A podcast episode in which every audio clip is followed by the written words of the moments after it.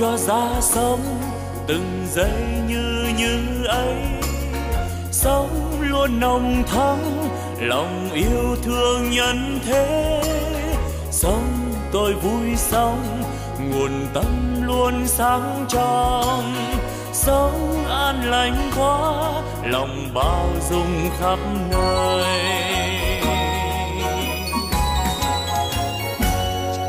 Sống tôi vui sống, từng giây yêu thương quá, sống đáng sống, vì tha nhân nên vui sống. Phút như như ấy làm cho tâm tươi sáng, cái như như ấy là nguồn tâm sáng soi. La la la la la la la la la la la la la la. La la la la la, la la la la la, la la la la. Nếu hay ra thế, đời ta luôn luôn mới. Sống yêu thương mãi, từ nay yêu thương mãi. Sống an vui thế, đời ơi ta vui sống. Sống như như thế, mùa xuân luôn thắm tươi. Xuân mãi thắm tươi, sống như xuân mãi, mình đang như như thế. Chính như như đó là quê hương ta sống. Sống ta vui sống, vì ta mãi mãi như.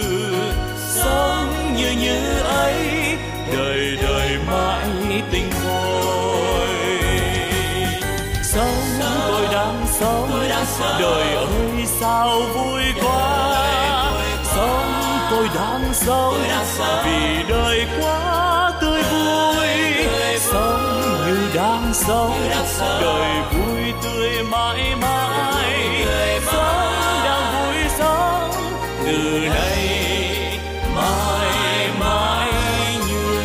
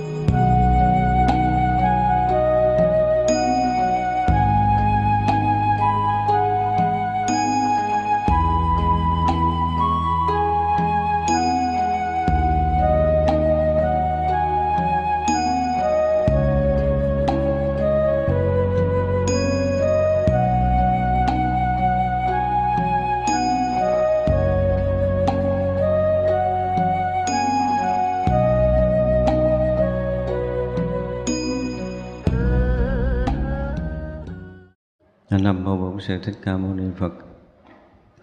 Thưa đại chúng, chiều nay chúng ta sẽ học tiếp cái phần những gì Bồ Tát khuất nhiễu hạnh. Sáng chúng ta đã học đến cái phần tánh không có tham sân si, tánh không có kiêu miệng, à, và cái phần mạng hồi sáng này chúng ta đã học một phần. Ở trong kinh có những cái đoạn, ở đây mình cũng nói qua cái phần phần mạng, nó lại còn bảy phần nữa là mạng, tức là mình hơn người ta chút ít thôi, nhưng mình tưởng mình cũng là ông trời, cho nên rồi mình cũng muốn người ta phải quỳ lụy, phải trọng nể mình. Đó là một. Cái thứ hai là ngã mạn. Ngã mạn này thì chúng ta nghe thường rồi, đúng không? Lúc nào mình cũng nghĩ là mình tài giỏi, lúc mà mình cũng nghĩ mình là cái người bậc nhất, là nhân vật quan trọng, là người lớn, là kẻ cả, cho nên mình không coi ai ra gì. Một hạ vô nhân, không có người nào có thể ngang ngang mình được một chút để mình chơi hết á. Thì nếu như ngày nào mình thấy mình là nhân vật quan trọng, mà không phải người bình thường, thì lúc đó là mình trở thành người bất thường chứ không phải người quan trọng thiệt. Cho nên chúng ta phải tránh được cái cái người Bồ Tát tinh tấn là phải tránh được cái lỗi gọi là ngã mạn này. Thế là coi thường người khác là không nên, kìa rồi mình có nói rồi, đúng không? Coi thường người khác có nghĩa là mình coi thường uh, cái bậc đại ân nhân của mình, là người đó đã từng nhiều đời nhiều kiếp là cha là mẹ của mình, và cái người đó tương lai họ cũng sẽ được thành Phật. Thành ra khi mà chúng ta coi thường một người là chúng ta phạm hai cái lỗi lớn này. Thành ra một là chúng ta, nếu như mà không có biết tôn trọng cung kính người ta thì thì rồi mình chưa nói hết, tức là mình cũng phải thấy rằng không phải là con người đã hội tụ tất cả những cái tinh hoa của vũ trụ đâu, mà gần như tất cả các vật đang có trong không gian này, dù là vật cực nhỏ, thì nó cũng đã hội tụ đầy đủ cái tinh hoa của vũ trụ này. Có những cái mà chúng ta thấy rất là đơn giản. Tôi hay nói là một cái cái cái cái cọng cỏ rất là nhỏ, nó đang bắt đầu đâm chồi non ở giữa hư không này. Thì mình mình có làm được không? Không được. Mình không làm được chuyện đó đâu. Thấy vậy chứ mình làm chuyện đó còn không được, đừng nó làm chuyện khác. Tự dưng cái chúng ta, đương nhiên là hạt cỏ từ cây cỏ nó sinh ra rồi, nhưng mà nếu như không có đất, không có nước, không có hơi nóng của mặt trời, không có cái khoảng hư không rỗng, cái đó thấy vậy chứ cũng cần. Đôi lúc chúng ta chỉ nghĩ có đất có nước thôi, đúng không? Nhưng mà nếu không có hư không, nó có thể tồn tại, nó có thể phát triển không? Không có. Nói cái việc rất là nhỏ, chúng ta ngồi chúng ta có thể xoay trở, nhúc nhích hoặc là cử động được là nhờ cái gì? Nhờ hư không rỗng, nhờ cái khoảng rỗng mà chúng ta tự do động đậy. Thế mà chúng ta còn không biết cái gì. Thật ra nãy nếu mà ngày nào mà mình bắt đầu mình sinh cái tâm ngã mạn, mình coi thường người khác, thì mình sẽ quán lại coi mình làm được cái gì trong vũ trụ này, cái đó hả ca chớn đúng không? Làm được cái gì? Mình có tự tạo ra được cái đọt non của cái lá cây đó không? Chuyện nhỏ thôi mình có tự tạo ra được không? Không bao giờ mình làm được cái điều đó hết. Ra cái mà chúng ta làm không được, mà chúng ta không biết quý, không biết trọng, thì thực sự mình không biết mình là ai, đúng không? Nhưng mà từ xưa giờ mình cũng vẫn dẫm đạp trên cái đọt cỏ một cách rất là bình thường. Tại thấy nó cỏ mà, nó ở dưới đất, mình trên cao. Bây giờ mình quen những cái cái hành xử rất là nhỏ, cho nên đối với đạo Phật đó, gọi là ba ngàn oai nghi tám môn tế hạnh đối với người tu đó, chúng ta không có hiểu hết. Không phải hai mươi bốn oai nghi trong cái cái, cái luật sa di đâu, mà gọi là ba ngàn cái oai nghi, là từ cái thô cho tới cái rất là nhỏ. Cho tới Đức Phật phải dùng cái từ là tám môn tế hạnh, tức là tám chục ngàn cái hạnh rất là nhỏ trong cuộc sống này của mình. Nhờ cái cách chúng ta ngồi thôi, à, nó cũng có, có hằng hà sa số cái tế hạnh trong đó. Chúng ta ngồi riêng một mình thì ngồi như thế nào? Chúng ta ngồi chung trong tập thể, mà tập thể đó là tập thể nào thì chúng ta sẽ ngồi như thế nào? Chúng ta ngồi trước một người bạn của mình sẽ ngồi như thế nào? Sư huynh của mình mình sẽ ngồi ra làm sao? Sư đệ của mình mình sẽ ngồi ra làm sao? Mình ngồi trước Tam Bảo phải ngồi như thế nào? Và khi mình ngồi cầu Pháp mình sẽ ngồi làm sao? Thì tất cả những cái đó đều là những cái tế hạnh của chúng ta. Nội cái nhìn của mình, cái cười của mình thôi, chưa nói tới cái ngồi, chỉ cần cái cười của mình thôi. Mình cười với ai? Mình cười với vị thầy của mình, mình cười với một người bạn của mình, mình cười với một sư đệ của mình, mình cười trước một làn gió thoảng, cười trước một bóng râm, vân vân. Cái cười thôi, mình ngồi mình có thể nói tới chiều chưa hết, mỗi cái cách cười khác nhau của nó.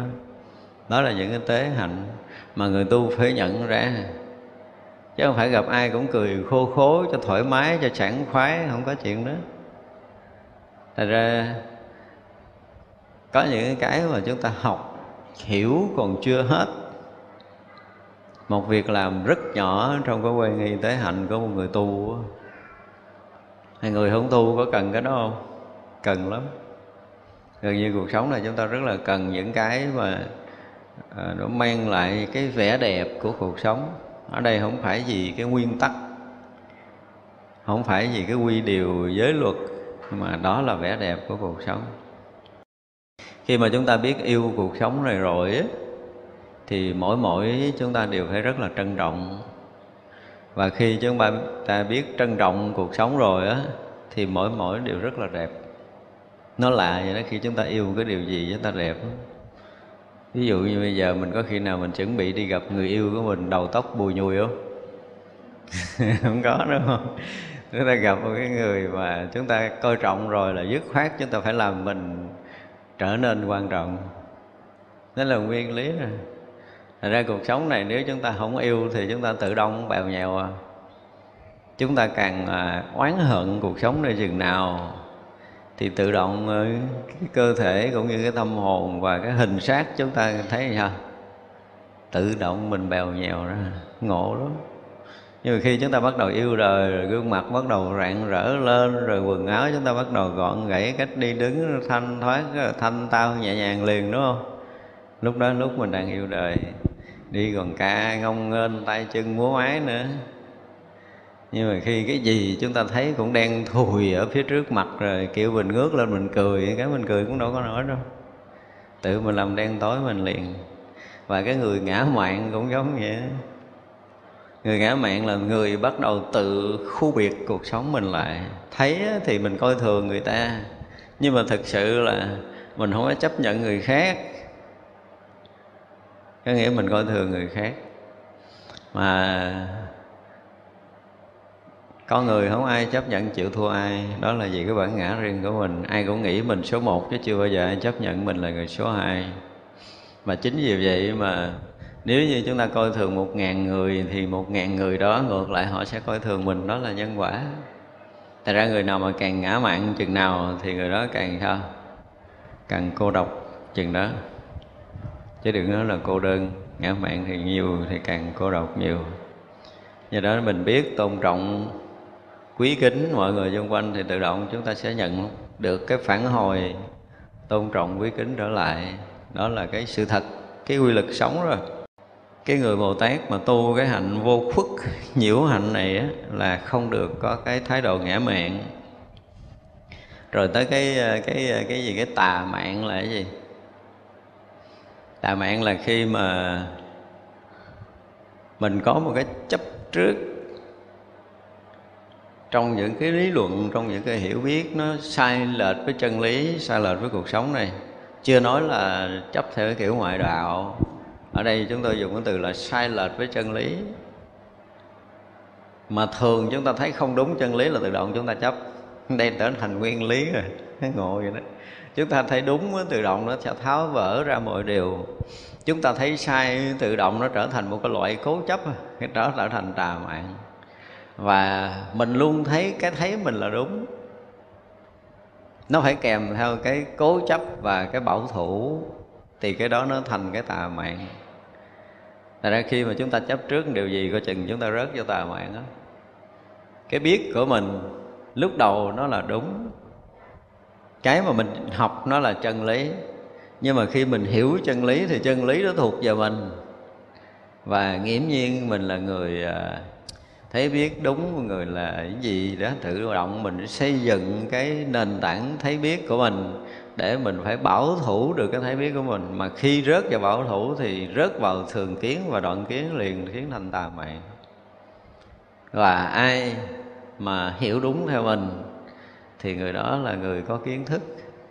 Ai hiểu sai với mình thì người đó là người không có kiến thức. Và hiểu đúng với mình rồi phải coi mình là cái người dẫn đường, dẫn đạo, là người đi trước, là kẻ cả nữa mới được. Nhưng mà hiểu đúng rồi mà không có được sánh vai làm bạn đâu. Tại cái thấy tà và thuộc về cái dạng tà mạn thì nó ngầm nói là cái ngã mạn ở bên sâu bên trong của mình, mình là người số một à. Mình thấy là đúng, người khác thấy là sai. Cái nữa là quá mạn, tức là à, mình với người ta tương đối ngang nhau. Nhưng mà khi chơi chung chút rồi cái mình tìm cách gì đó mình gắt kèo một chút tức là mình thể hiện mình là à, hơn người ta. Không có lúc nào mình chấp nhận mình bằng nữa. Không có. Cuộc sống này quay tới quay lui rồi là mình cũng Cũng nhỉnh hơn chút. Không dám nhỉnh hơn nhiều, nhưng mà ông đó không bằng tôi đâu. Nói gì thì nói thì người này cũng phải thấp mình bậc, thì mình mới chịu. Thật ra cái điều này nó cũng dễ xảy ra trong cuộc sống. Trong cái giao tiếp qua lại, chúng ta dễ bị gặp. Rất là khó có để chúng ta có thể tránh được những cái điều này. Vì tâm thức không bao giờ chấp nhận có người ngang.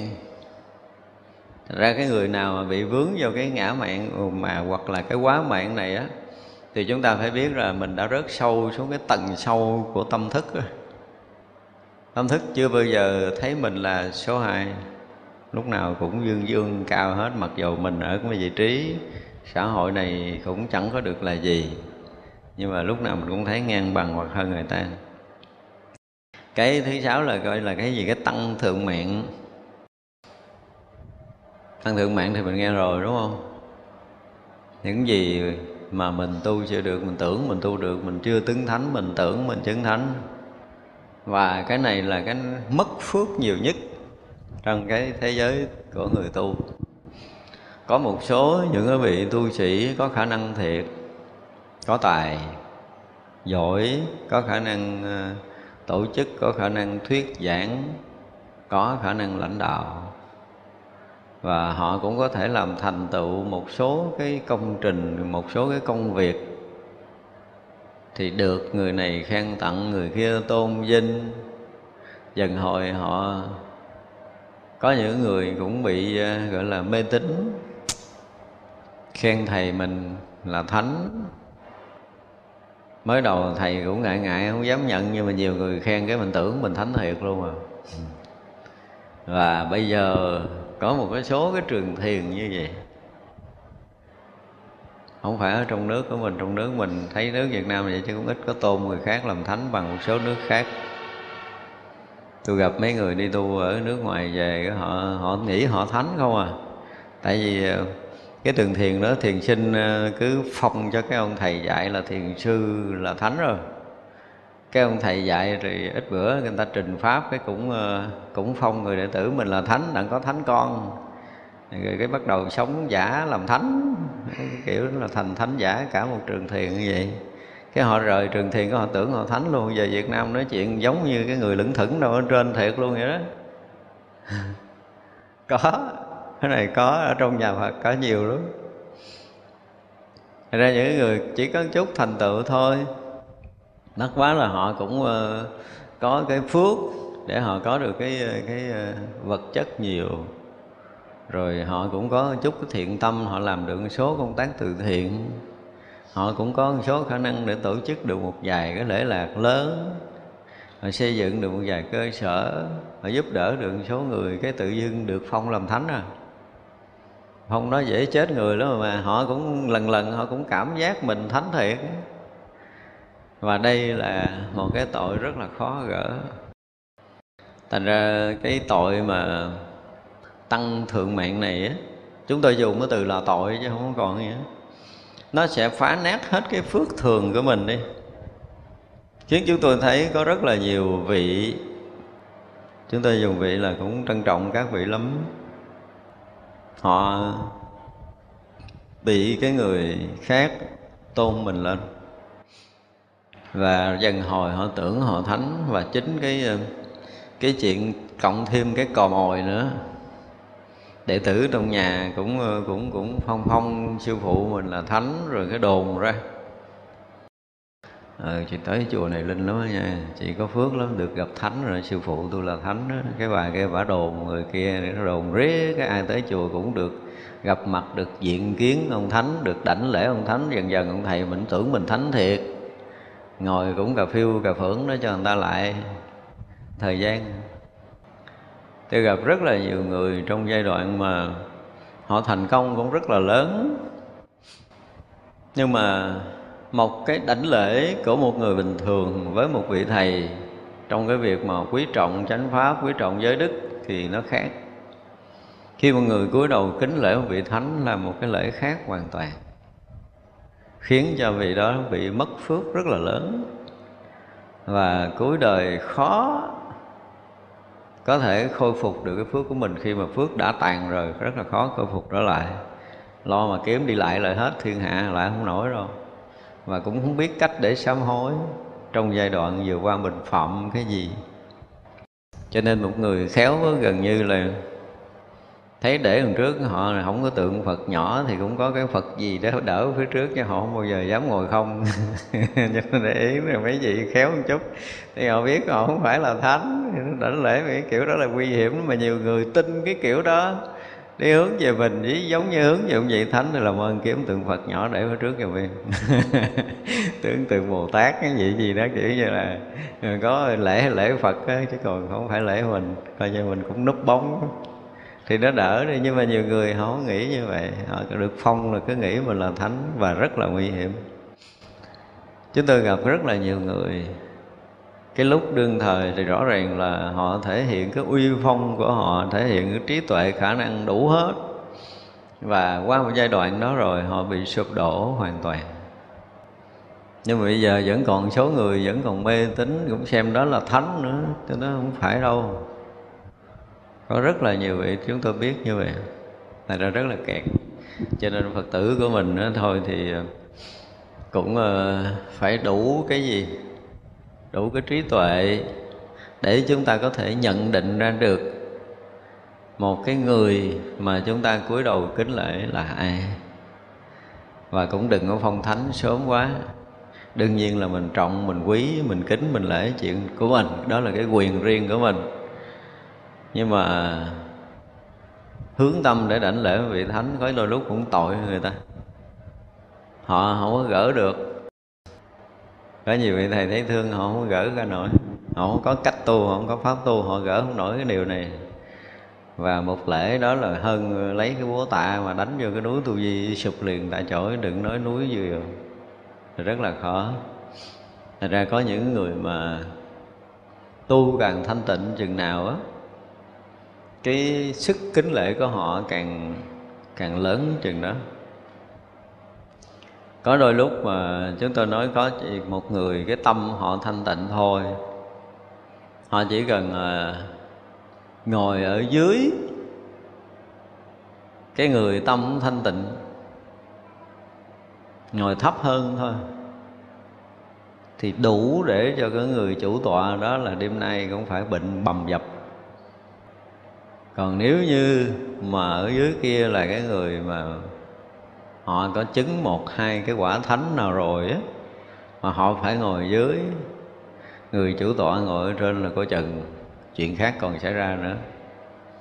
Không có đơn giản như vậy, huống chi là đánh lễ. Thật ra rất là nguy hiểm cho những cái người mà có cái tâm tăng thượng mạng. Còn cái nữa là gì? Cái, cái, cái mạng quá mạng là mình thực sự không có cái gì có thể so sánh được với người ta. Tức là mình thua người ta thiệt, nhưng mà mình thấy là mình mình không thua, thậm chí mình còn thấy hơn người ta nữa. Thì đây là cái rất là nguy hiểm. Cái thứ bảy là cái tê liệt mạng thì sáng nay chúng ta nói rồi ha. Như vậy là trong cái cái kiêu mạng nó có những cái điều mà sáng giờ chúng ta học, và những điều này thì vị Bồ Tát không bao giờ bị vướng vào, không bao giờ bị vướng vào. Những người sáng mắt thì họ sẽ có cái cách để họ thoát ra bằng cái cách riêng của mình, hoặc là họ đã nhận ra mình đã bị vướng vô mạng, bị vướng vô tà mạng, ngã mạng, rồi tăng thượng mạng, mạng quá mạng, ti liệt mạng gì đó, là các vị đều thấy rõ mình. Chứ một người tu mà khi chúng ta rớt vào những trường hợp này, chúng ta không thấy rõ là kẹt nó, nó phá hết tất cả những công đức lành của mình. Lỡ chúng ta chỉ cần đối trước một cái đại chúng đông người thôi mà cái tâm ngã mạn bắt đầu sinh ra, như đó mà mình đi đầu gối để mình đi đảnh lễ, để tạ lỗi cho từng người một cho hết đời, chúng ta chưa cứu nổi.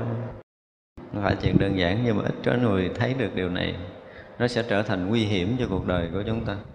Có khi cả đời tu tập của mình, mình sinh tâm ngã mạn một lần là đốt hết tất cả những công đức mà chúng ta đã từng làm. Thành ra cái kiêu mạn là một trong những cái mà chúng ta cần phải dè chừng. À, người xưa nói đốn củi ba năm thiêu một giờ. À, có chỗ nói là cái gì đó lập công đức một trăm năm mà chỉ cần ngọn lửa sân sẽ đốt hết. Cho nên sân không bằng, sân không bằng, nổi sân nổi khùng lên la hét vậy chứ không có bằng, không bằng cái ngã mạng và cái tăng thượng mạng đâu. Hai cái này lớn lắm. Thật ra chúng ta tu tập chúng ta cũng phải dè dặt. Cái kế là cái phú tàn. Tàn ẩn là che giấu. Cái người mà không thân với mình, mình phạm tội mình có dám kể không? Không. Đôi lúc chơi thân chưa chắc mình dám kể nữa, đừng nó đúng không? Mình có phạm lỗi lầm không? Mình kể được cho mấy người nghe rồi nói có nhiều người, cái người mình rất là tin, thậm chí là thầy mình, còn chưa dám kể nữa. À, cái này là tôi nghĩ là ai cũng bị vướng vào, đúng không? Cái phú tàn này như ai cũng ai cũng giấu giếm, ai cũng có cái gì, có những niềm riêng gì đó, lòng không dám kể ha. Có rất là nhiều nỗi niềm mà chúng ta không có kể được với ai hết trơn á. Cha mẹ, anh em, bạn bè, thậm chí vợ chồng, tri kỷ đôi lúc chúng ta cũng giấu. Nói với tri kỷ thì họ sẽ tri bỉ, tức là họ hiểu biết với mình rất là nhiều. Nhiều khi vợ chồng không bằng, cha con không bằng, mẹ con không bằng, nhưng mà có rất là nhiều chuyện họ phải giấu. Nó có những cái bí mật riêng tư. Và một điều trong cuộc sống này, chúng ta đừng muốn cho bạn mình nói dối thì đừng bao giờ hỏi những chuyện bạn mình cố giấu. Đúng không? Nó đã cố giấu, mình hỏi nó nói dối thì bạn mình dối với mình, mình khó chịu lắm, thà đừng có hỏi nó nữa. Đừng bao giờ tìm hiểu những cái chuyện mà người ta cố giấu mình. Đừng muốn cho người ta nói dối thì đừng bao giờ hỏi.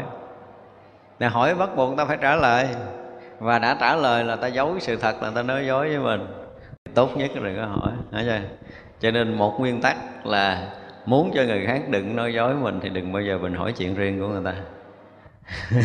Họ thích thì họ kể, không thích họ kệ họ, đừng có hỏi à, bữa nay đâu à, bữa nay làm gì, đi đâu mà về trễ. Mà vợ chồng nữa là bạn bè nó hay hỏi cái kiểu đó, đi đâu đi đâu giờ này mới về. Đi với ai, đi làm cái gì, đừng có hỏi câu đó. Họ muốn giấu mình đó thì không bao giờ họ nói thật thì thôi, chứ ta đừng có hỏi. Thì cái tội, cái gọi là cái gì đó, cái phú tàng này rất là khó. Thì như vậy chỉ còn một người mà họ hiểu, họ thương mình khi họ thấy lỗi mình là những cái bậc giác ngộ. Họ hiểu hết mình để họ tìm cái cách họ giúp mình. Và phước cho ai trong đời gặp được một người như vậy. Thì chúng ta được quyền gọi là bày tỏ, ăn năn cái sám hối của mình trước người đó. Đối với Phật, đối với Tổ, và nếu đó là một vị Thầy mà chúng ta có thể tin được thì chúng ta nên ăn năn hối lỗi. Và thực sự khi mà mình thật tâm với những bậc giác ngộ hay không thật tâm thì người ta cũng biết. Mình giấu thì mình gắng chịu thôi. Nó có ngược lại một cái chuyện đó, giấu thì mình gắng ôm nó đi. Mà chấp nhận sám hối thì người ta có cách để người ta chỉ cho mình cái cách sám hối đó. Thì như vậy là từ cái lúc từ cái lúc mà chúng tôi phải nói là xuất gia cho rất là nhiều tăng ni thì tôi gặp được hai người, một người đã mất. Còn người còn sống thì à, có trình bày một cái sự thật mà nếu như người khác nghe khó chấp nhận lắm. Nhưng mà tôi nghe, tôi hiểu và tôi có thể thông cảm được.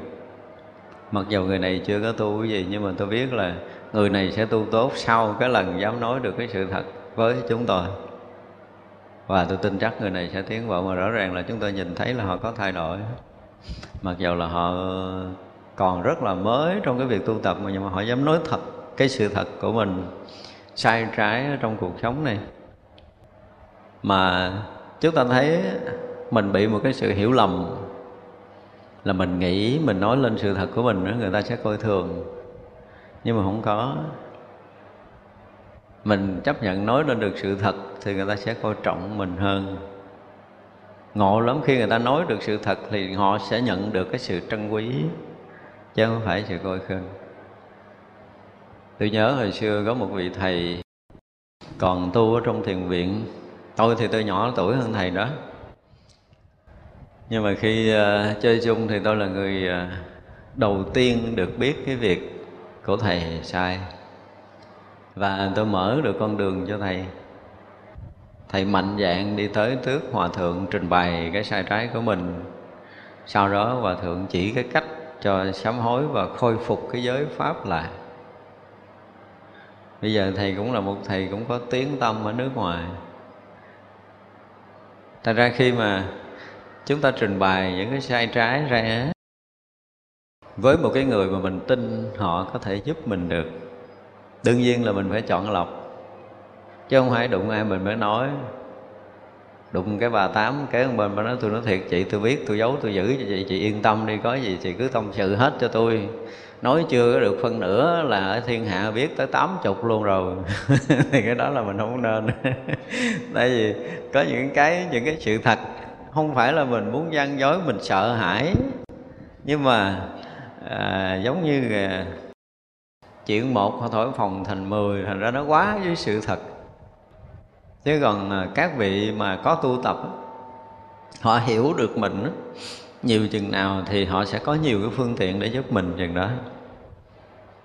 Còn những người thường thì rõ ràng là khó, là tại vì họ muốn môi móc sự thật mình ra để họ muốn nói xấu mình, họ muốn làm mất uy tín mình, họ muốn làm cho mình bị đổ vỡ, thì cái đó là cái mà chúng ta cũng không nên. Và có những cái sự thật chúng ta cũng không có đủ cái trình độ để có thể biết. Ngược lại với người bạn của mình, họ không đủ trình độ để biết được sự thật của mình thì mình cũng không có giàu, chứ không phải là cố tình giấu. Tại ra giữa cuộc sống này có đôi lúc đó, chúng ta biết được sự thật của người khác thì chúng ta liền trở thành gì? Người nguy hiểm cho họ, hoặc là chúng ta trở thành người bị nguy hiểm. Khi mà mình biết được sự thật thì mình cũng đã từng bị sao? Bị giết người, bịt khẩu, đúng không? Chuyện này xảy ra cũng nhiều. Cho nên mình tìm tòi để lúc nào đó mình biết được sự thật của một cái người có thế lực thì chúng ta sẽ nguy hiểm cho cuộc đời của mình. Thành ra đừng có tài lanh để đi biết nhiều chuyện quá nha chưa. Coi chừng bị giết người bịt khẩu. Hoặc là họ thấy mình là mối nguy hiểm, mối họa của họ thì liền trở thành kẻ chống đối chứ không còn là bạn nữa. Đây là cái sự thật mà chúng ta thường hay gặp trong cuộc sống. Hai người chơi thân hồi trở thành kẻ thù. Không phải vì tranh giành cái gì hết á, mà là tự dưng nó biết được cái bí mật của mình. Đơn giản là biết được bí mật của nhau, nó không còn là tri kỷ nữa mà là kẻ thù. Biết được bí mật bất đắc dĩ là coi chừng trở thành kẻ thù với nhau. Thật ra cái chuyện mà phú tàn là đối với các vị Bồ Tát thì đương nhiên cái cuộc sống của họ minh bạch, họ không có gì để giấu giếm, tại vì họ không dễ gì mà phạm sai lầm giống cái kiểu phàm phu của mình. Nhưng mà những người còn phàm tâm thì lỗi lầm thường hay xảy ra. Lỡ như đối với bạn bè, đối với những người xung quanh chúng ta không có dám gọi là khai ra sự thật thì ít ra chúng ta cũng còn Phật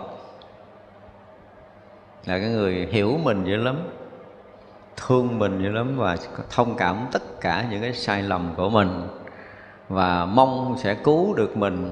Nếu mình còn tâm cầu tiến muốn vượt thoát khỏi cái lỗi lầm của chính mình thì thôi mỗi đêm nên thì thầm với Phật sám hối. Ai cũng được, chúng ta phải khui ra, đừng có giấu.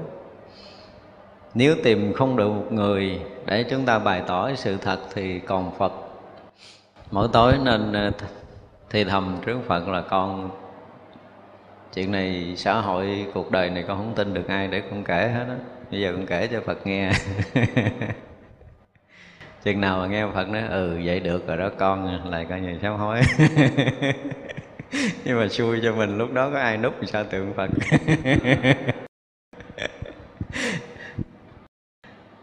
Thành ra cái phú tàn này nói nói chứ cũng ra cũng phải, nó không có thành cái nguyên tắc được đâu. Không phải ai cũng kể, ai cũng nói, ai cũng sám hối, ai cũng kể tội. Có những người nói cái tội của họ ra, nhưng mà họ nói ra để để họ muốn phạm tội mới nữa. Ví dụ như trước cái đám đông họ kể một cái chuyện xấu của mình ra, là tôi nói thiệt hồi đó tôi cũng rất là ân hận. Có một lần tôi móc túi cái chị kia, nhưng bây giờ tôi muốn kiếm chị tôi trả tiền không có được. Nhưng mà thật sự cái lúc nói đó là cái tay mình thò móc túi bà thứ hai. Có những người vậy đó. Rồi khi mà họ kể được sự thật là họ muốn có ý đồ, là họ muốn lấy cái gì khác lớn lao hơn. Ông này phạm cái tội rồi đó nhỏ mà giờ trước công chúng ông cũng thành tâm sám hối này nọ nọ kia, để người ta tin là cái ông này bây giờ chắc không tu rồi quá, đúng không? Thì coi chừng. Thành ra cái người mà trước công chúng mà bày tội á, thì cũng phải coi lại coi ổng là ổng là cái người thật sự tu hành, chấp nhận sám hối hết tội chướng của mình hay là giở trò. Cái người kể sự thật còn ra nhưng mà họ giở trò, họ muốn làm cái gì đó, họ muốn gây lại cái uy tín để họ làm chuyện lớn hơn, thì đây cũng là một điều rất là nguy hiểm. Thành ra muốn mà nói là không có che giấu sự thật thì phải dùng cái từ là chúng ta phải có trí tuệ thật sự, để ai là người có thể nghe được chuyện mình nói. Và sau khi họ nghe thì được cái gì cho mình và được cái gì cho bản thân người đó, chứ không phải ai cũng có thể kể được. Cái này không phải mình xúi là giấu, nhưng mà không phải tất cả mọi người đều có thể được nghe tất cả những sai lầm của mình đâu. Mặc dù mình rất là muốn chia sẻ với ai đó, nhưng không phải người nào cũng được nghe. Đây là điều mà chúng ta phải biết á. Thành ra cái, cái phú tàn này là một cái gì đó mà phải dùng cái từ là phải vận dụng khéo léo hết sức. Chứ không phải học vậy rồi cái nhiều người suối rồi là có tội, có lỗi, có sai trái. Đương nhiên là phải sám hối với bậc thầy tổ, người mà chúng ta có thể tin tưởng nhất. Họ có thể sau khi biết được lỗi lầm, họ chuyển hóa mình bằng cách gì đó để cho mình thoát khỏi những lầm lỗi, cái sai trái. Thì đó là người mà chúng ta đã gửi gắm hết lòng tin. Trừ trường hợp lắm là chúng ta xui gặp vị thầy nó không có giữ được cái gì riêng tư bí mật để giúp mình, thì cái đó là cái rủi cho mình, tức là mình gửi gắm lòng tin không đúng. Nhưng mà ít lắm chúng ta cũng phải gửi gắm lòng tin với những cái bậc thiện tri thức, những cái vị có đức để họ có thể phụ giúp mình hóa tán được cái lỗi lầm của mình và có cách để cho nó chuyển hóa. Thì lúc đó mình được quyền trút hết tất cả những cái tâm sự ẩn khuất của mình. Và đạo Phật thì nó khác với đạo Chúa, đúng không? Đạo Chúa thì phải xưng tội à, đêm hôm ăn trộm, sáng bữa sau cũng phải kể cho cha nghe. Cha ngồi trong cái phòng, phải chưa? Vừa đủ để một người ngoài có thể nói. Và lỡ phạm tội gì kể hết, kể không sót miếng nào. Nó đi xưng tội mà, xưng tội là đi kể ra. Và một tuần lễ là cha ngồi một ngày để cho tín đồ được lợi đó mà kể, kể hết. Thật ra tất cả những tín đồ đều phải phải khai sự thật trước cha và trước Chúa. Cha đại diện cho Chúa, cho nên tín đồ phải khai. Nhưng mà đạo Phật mình không có cái đó, không có cái quy lực đó. Thật ra là có lúc mình có một hai cái sai lầm mình có thể trình bày, nhưng mà cái phước của mình đó là khi mà mình sai lầm mình trình bày với một người có trí tuệ, một người có đức, thì họ sẽ giúp chúng ta chuyển hóa rất là nhanh cái tội lỗi của mình. Còn cái rủi của mình là mình gặp cái người không có ra gì, họ biết được sự thật của mình, họ làm mình rối thêm. Cho nên là chúng ta vì cái sợ hãi đó mà mình giấu. Ra cái phú tàng này là một trong những cái mà với chúng tôi là phải dùng cái từ là phải hết sức khéo léo khi chúng ta muốn nói ra điều gì trong cuộc sống này. Để mình thực sự thì ai trong chúng ta phạm một cái sai lầm á, thì sâu nơi lòng mình nó cũng có một cái gì đó áy náy, cái gì đó nó thổn thức. Chúng ta rất là khó chịu với cái sai trái của mình. Mình cần một người minh triết, một người sáng suốt để họ giúp mình thoát ra cái lỗi lầm đó. Nhưng dần hồi mình tìm không ra người khiến mình giấu hết, mình không nói được. Và những cái uẩn khúc đó mình có thể mang đi, mà mình không được sám hối với bất kỳ ai để cho nó tiêu. Thì à, cuộc sống này nếu không có người tin thì mình nên sám hối trước Phật, trước khi đi ngủ, sau khi thức. Cái quan trọng như hôm trước chúng tôi nói là gì? Chúng ta thấy mình sai lầm hay không, cái đó. Những cái điều mà mình sai, mình phải thấy rõ mình sai, thấy cho ra được cái sai trái thật của mình. Và chúng ta cảm thấy hổ thẹn ăn năn với cái việc mình đã làm, nó không có đúng. Để từ đó thì sao mình không có phạm nữa. Thì mình cũng không có sợ ai. Khi họ biết được sự thật thì mình cũng đã tự biết mình lâu lắm rồi, mình cũng đã tự ăn năn sám hối rồi. Cho nên khi mà người khác có biết đi nữa không có gì, đối với chúng ta là không có gì phải sợ, sợ hãi. Cái nữa là xỉm cuốn. Xỉm cuốn có nghĩa là sự dối trá hay lừa gạt người khác. Cái này thì vì quyền lợi riêng tư họ có thể sống không thật với nhau. Thì cái chuyện này cũng thường xảy ra lắm. Không biết quý vị bị gạt được nhiều ít, chứ còn tôi là cái người dễ bị gạt nhất và bị gạt hoài. Tôi có một cái tật là ai nói cái gì tôi cũng tin. Tới hồi giật mình trở lại thì không bị cái này cũng bị cái kia, mất mát cái này cái nọ ra kia nhiều. Mà vẫn không bỏ cái tật đó, cho tới bạc đầu vẫn phải tin người khác. Nhưng mà dù cho mình gặp rất là nhiều cái chuyện bất trắc, nhưng mà vẫn tiếp tục tin. Tôi không bao giờ tôi thay đổi được cái điều này nơi tâm của mình. Lạ vậy. Đến một cái lúc nào đó sự thật xảy ra là nó không có giống như mình tin thì thôi vậy. Chứ còn à, phải nói là tôi rất tin cái cuộc sống này, tôi rất yêu quý nó, cho nên cái gì tôi cũng tin. Và nhất là con người khi nói chúng tôi điều gì tôi cũng tin hết. Không biết nó là cái dở hay là cái hay, nhưng mà tự động mình có cái niềm tin đó với cuộc sống lạ luôn. Đến lúc mà mình phát hiện ra được sự thật thì thôi vậy. Thì chừng nào biết sự thật thì biết, nhưng mà khi họ nói tôi vẫn tin. Có đôi lúc là biết được sự thật liền ngay nơi đó. Cũng có một số chuyện họ sắp xếp khéo quá mình không tin nổi, họ dàn dựng kỹ quá cho nên mình à, mình à, tin tin sự việc đó, nhưng mà sự thật nó không có nhiều. Như sáng tôi nói là khi người ta tới với mình là người ta đem cái gì đó mình chưa có đủ. Mấy thầy là những người à, hôm qua hôm kia tôi nói chuyện với Phật tử, họ nói một câu này sao mấy thầy dễ bị dụ lắm. Cậu nói một câu ngon lành, mấy thầy dễ bị dụ lắm. Tại tôi mới bị gạt chuyện cũng gần đây, họ nói là mấy thầy dễ bị dụ luôn, có gì mốt thầy thầy hỏi con con nói cho. Dễ bị dụ, nó dễ chứ. Thật ra cái mà vì cái cái cái lợi lộc riêng tư, họ phải dối trá, họ phải lừa gạt người khác, thì đây là cái cái lợi lộc nó mất đi cái đạo đức riêng của người, mất phước. Và có những người bất chấp tội lỗi, họ sẵn sàng dối táo và lừa gạt người khác. Thì tôi không biết là mấy người đó khi được cái lợi lạc đó rồi ăn cơm họ cảm thấy ngon không, không biết.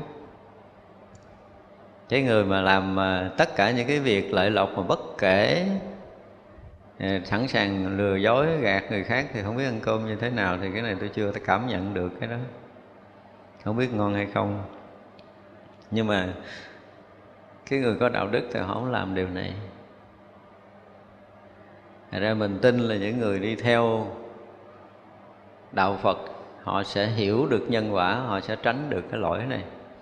Chứ nếu cái này còn thì xã hội nó sẽ bị loạn đó. Xã hội nó sẽ bị xáo trộn rất là lớn. Một con người mà vì quyền lợi riêng tư họ sẵn sàng làm những cái điều tội lỗi thì xã hội sẽ rất là xáo trộn. Sen tật. Sen là sen tham, tật là cái gì? Là thuộc ích kỷ. Ích kỷ nó thành cái tật.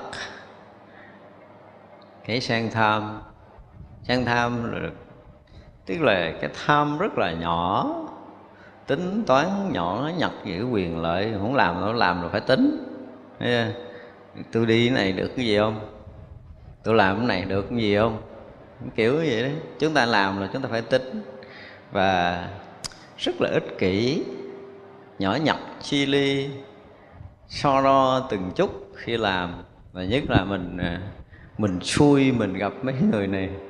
Khi mà chúng ta hùng hạp làm ăn á, chia là đồng bạc cắt cũng phải bẻ đôi. Cái kiểu đó nó mệt lắm. Không có xí xóa, không có bỏ qua chuyện dù là rất là nhỏ. Đó, thì như vậy là vì quyền lợi riêng tư mà cứ nhỏ nhặt, ích kỷ, tham lam bỏng sẻn thì nó làm chật vật cái cuộc sống mình ghê gớm. Mà với người tu thì người ta xả ly, đã tu thì ít nhất là cái chuyện xả ly phải xảy ra. Họ không quan trọng tới cái thân mạng này nữa, chứ đừng nói là tới của cải vật chất. Tới lúc nào cần xả cái mạng họ cũng phải xả. Mà vì lợi ích cho số đông, vì lợi ích cho chư thiên và loài người thì họ sẵn sàng họ làm. Đoạn này vì lợi ích riêng tư mình sẵn sàng mình làm hết, thì đó là cái điều mà không có hay lắm. Cái uh, tánh tàm quý. Tàm quý này nghe dễ chịu, đúng không? Cái người uh, tàm quý thì họ luôn có gì? Có cái sự hổ thẹn ở nơi tâm. Tức là họ rất là sợ họ phạm sai lầm, sợ họ phạm cái tội lỗi. Và vừa có phạm sai lầm vừa phạm tội lỗi là họ họ sám hối. Tự họ biết ăn năn sám hối với chính bản thân mình. Họ dè dặt trong cái lời ăn, tiếng nói, hành động, cử chỉ. Và cái người tu, nhất là người tu mà có tàm quý á, thì chúng ta thấy họ tuyệt vời lắm. Trong cái oai nghi của họ ít có bao giờ bị gọi là bị phạm những oai nghi. Đi đứng rồi nói năng hoạt động từng việc rất là nhỏ. Họ mình dùng cái từ thế tục là họ rất là dè dặt, rất là dè dặt, rất là tinh tế trong lúc giao tiếp. và rất là tỉnh trong mọi hành động cử chỉ của mình để đừng có phạm cái sai lầm đó. Vì vậy là người có tâm tàm quý là khi mà gìn giữ để mình không bị phạm, và lỡ phạm là họ sám hối. Họ nhạy đến mức độ mà vừa nói sơ sức một lời là họ xin lỗi mình, họ sám hối mình liền. Họ lỡ làm một cái điều gì đó mà họ chưa kịp sám hối, họ sai mà không kịp sám hối thì họ cảm giác có khó chịu lắm. Và chính những người có tâm tàm quý này là những người tiến bộ rất là nhanh. Còn có những người tu họ phạm tội họ không biết, và nhắc họ họ còn nổi sân với mình nữa thì những người đó hết đời không có tu, tu được cái gì hết. Chúng ta để ý những người mà cái tâm tàm quý không có là họ khó có thể tiến bộ trong công phu tu tập. Đây là điều mà chúng ta phải biết. Cho nên con người, nhất là loài người, chúng ta nên phải nói là khơi lại cái tâm tàm quý này, để trong cái giao tiếp, trong cái sinh hoạt hàng ngày chúng ta rất là dè dặt đừng cho nó phạm. Và lỡ có phạm là chúng ta phải tự ăn năn sám hối chính bản thân mình. Và nếu có điều kiện thì chúng ta nên sám hối với cái người mà mình đã làm sai trái, để những cái phút cuối của cuộc đời chúng ta thấy một cái điều rất là hay ấy là những người mà cảm giác mình không có bị tội á, và có tội mình đã sám hối rồi á, thì họ ra đi nhẹ nhàng lắm. Những người mà có rất là nhiều cái tội trong cuộc sống này mà mình không có kịp ăn năn hối lỗi hả, phút cuối khó đi lắm. Cho nên để ý những người mà đi khó thì các cái quý thầy quý sư cô khéo phải lập một cái đàn sám hối giùm người đó. Vậy sau cái đàn sám hối họ đi nhẹ tưng à. Và đây là kinh nghiệm của mấy ông thầy gần như mấy thầy ai cũng biết điều này. Mấy thầy mấy sư cô mà trụ trì các chùa biết những cái chuyện này lắm. Sau thấy mấy người đó mà ra đi khó là họ phải hỏi thăm cái người con hoặc người thân trong gia đình, à, cuộc sống người đó làm sao làm sao làm sao. Thì thỉnh thoảng người này biết một chuyện, người kia biết một chuyện, người nọ biết một chuyện, và kể cho ông thầy trụ trì nghe hoặc là vị thầy vị sư cô đó nghe. Xong rồi họ bài một cái đàn lễ sám hối cho cái người đó. Và rõ ràng là sau cái lần sám hối đó, người đó ra đi rất là nhẹ. Thì cái này là cái kinh nghiệm mà thực tế nhất á. Cho nên một là ở ngay trong cuộc sống đời thường, nếu mà cái tâm tàm quý chúng ta có thì chúng ta là người tiến bộ vượt bậc. Và tới cái phút lâm chung mình giống như mình tự hào là mình đã giải quyết xong rồi. Mình là cái người gọi là hoàn thành sứ mệnh rồi, cho nên mình ra đi nhẹ nhàng lắm. Còn những người ra đi mà cảm giác mình bị nợ nần, mình bị nợ tình, nợ tiền, nợ gì đó thì rất là khó, khó ra đi, đúng không? Nên cái việc mà chúng ta tới cũng vì sứ mạng chúng ta tới. Và khi chúng ta ra, ra đi, chúng ta hoàn thành sứ mạng của mình rồi thì mình đi rất là nhẹ nhàng, rất là yên tâm. Mà thường những người biết tàm quý, cuộc sống của họ rất đẹp và họ ra đi cũng đẹp, nhẹ nhàng. Chưa nói tới những người công phu sâu, đời sống một cách rất là ổn. Tại vì có những người mà chúng tôi biết họ là cư sĩ, và chúng tôi biết một số người họ cũng không theo đạo Phật, nhưng mà là họ là những người mà những ông cụ bà cụ có đức ở trong làng, họ sống đẹp lắm. Mà họ ra đi nhẹ nhàng, thậm chí họ còn biết giờ biết ngày ra đi nữa, nhẹ nhàng lắm.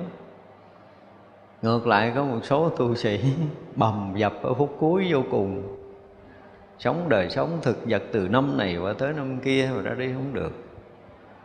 Thì rõ ràng là họ có rất là nhiều cái chuyện mà không thể nói ra với ai, và chính điều đó sẽ làm cho họ khổ sở, tức là phải trả một đoạn nhân quả mà thật sự không phải trả đâu. Cái điều nguy hiểm nhất á, là cái lúc chúng ta không còn làm được cái gì mà mình bị nhiều người chăm sóc. Phước mất kinh khủng. Cho nên người tu phải nói là lại Phật đừng có cho bị bị bệnh kéo dài. Một ngày mà chúng ta không vận động được, nội mà mình không mặc áo được thôi, tay chân không cử động được, để mình tự đưa miếng cơm vào miệng của mình là đi đi. Ở đây mất phước kinh khủng lắm. Phước chúng ta tạo thành núi, chỉ cần một tháng mà chúng ta liệt giường là kể như gần như sạch rồi. Từ đó theo là nợ nần á. Mà đã sạch phước rồi ra đi càng khó hơn nhiều. Đối với chúng tôi, những người có phước là những người ra đi nhẹ nhàng. Mấy người đó chơi gọi là cái gì đó tiết kiệm á, tạo phước cho đã cắt bụp, không có ai lo mình, coi như không ai lấy lại được miếng nào ra đi rồi qua đời xác sống. Thì cái phước họ còn nguyên. Nói vậy chứ đừng tự giận nha.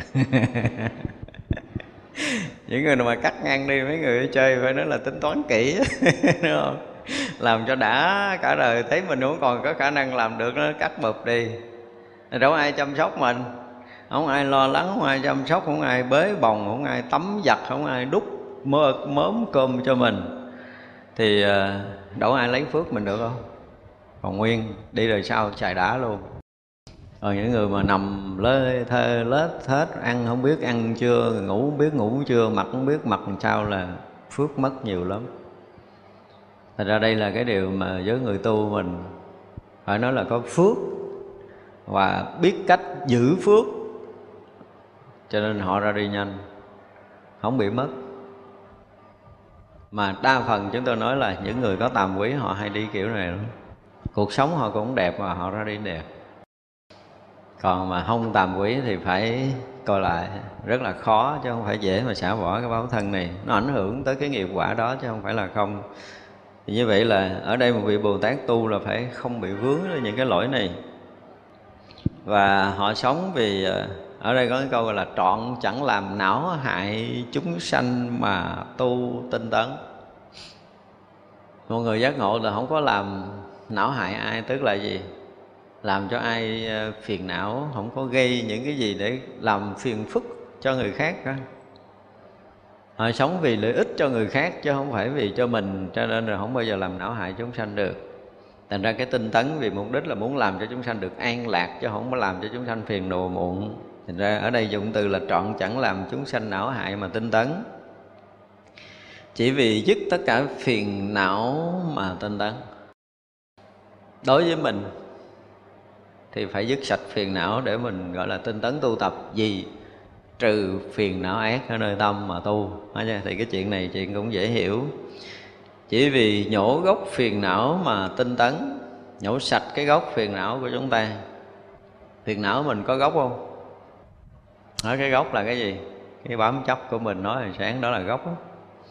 Bám chấp bất kể cái gì cũng sinh phiền não hết đó, đúng không? Suy nghĩ là coi, nó là gốc. Cho nên nếu mình sanh phiền muộn với ai thì vì cái gì? Vì gì?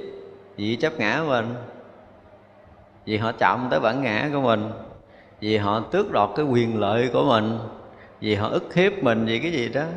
Thì sâu tận nhất vẫn là sự bám chấp ở trong cái bản ngã. Phá được cái bản ngã tức là phá được cái gốc của phiền não. Còn không phá được bản ngã thì gốc phiền não còn nguyên.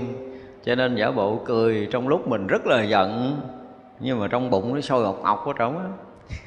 Cười bèn miệng nhưng mà trong tâm nó sôi, nghe nó khó chịu, nuốt không trôi cái cục nước miếng đang ở trên miệng của mình, nuốt không trôi nhưng mà cũng gắng cười.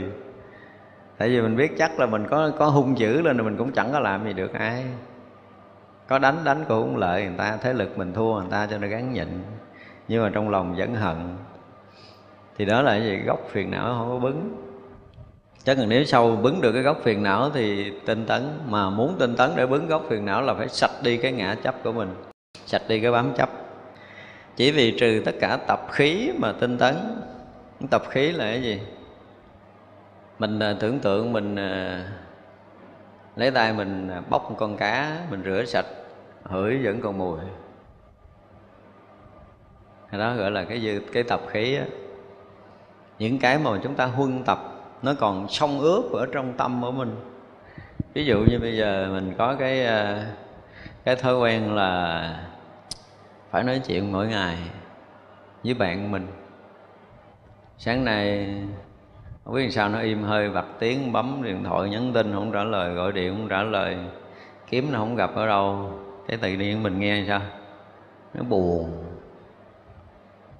Nói chuyện cái cảm giác nó vui vui, không nói chuyện có ta hay buồn. Nó là tập khí.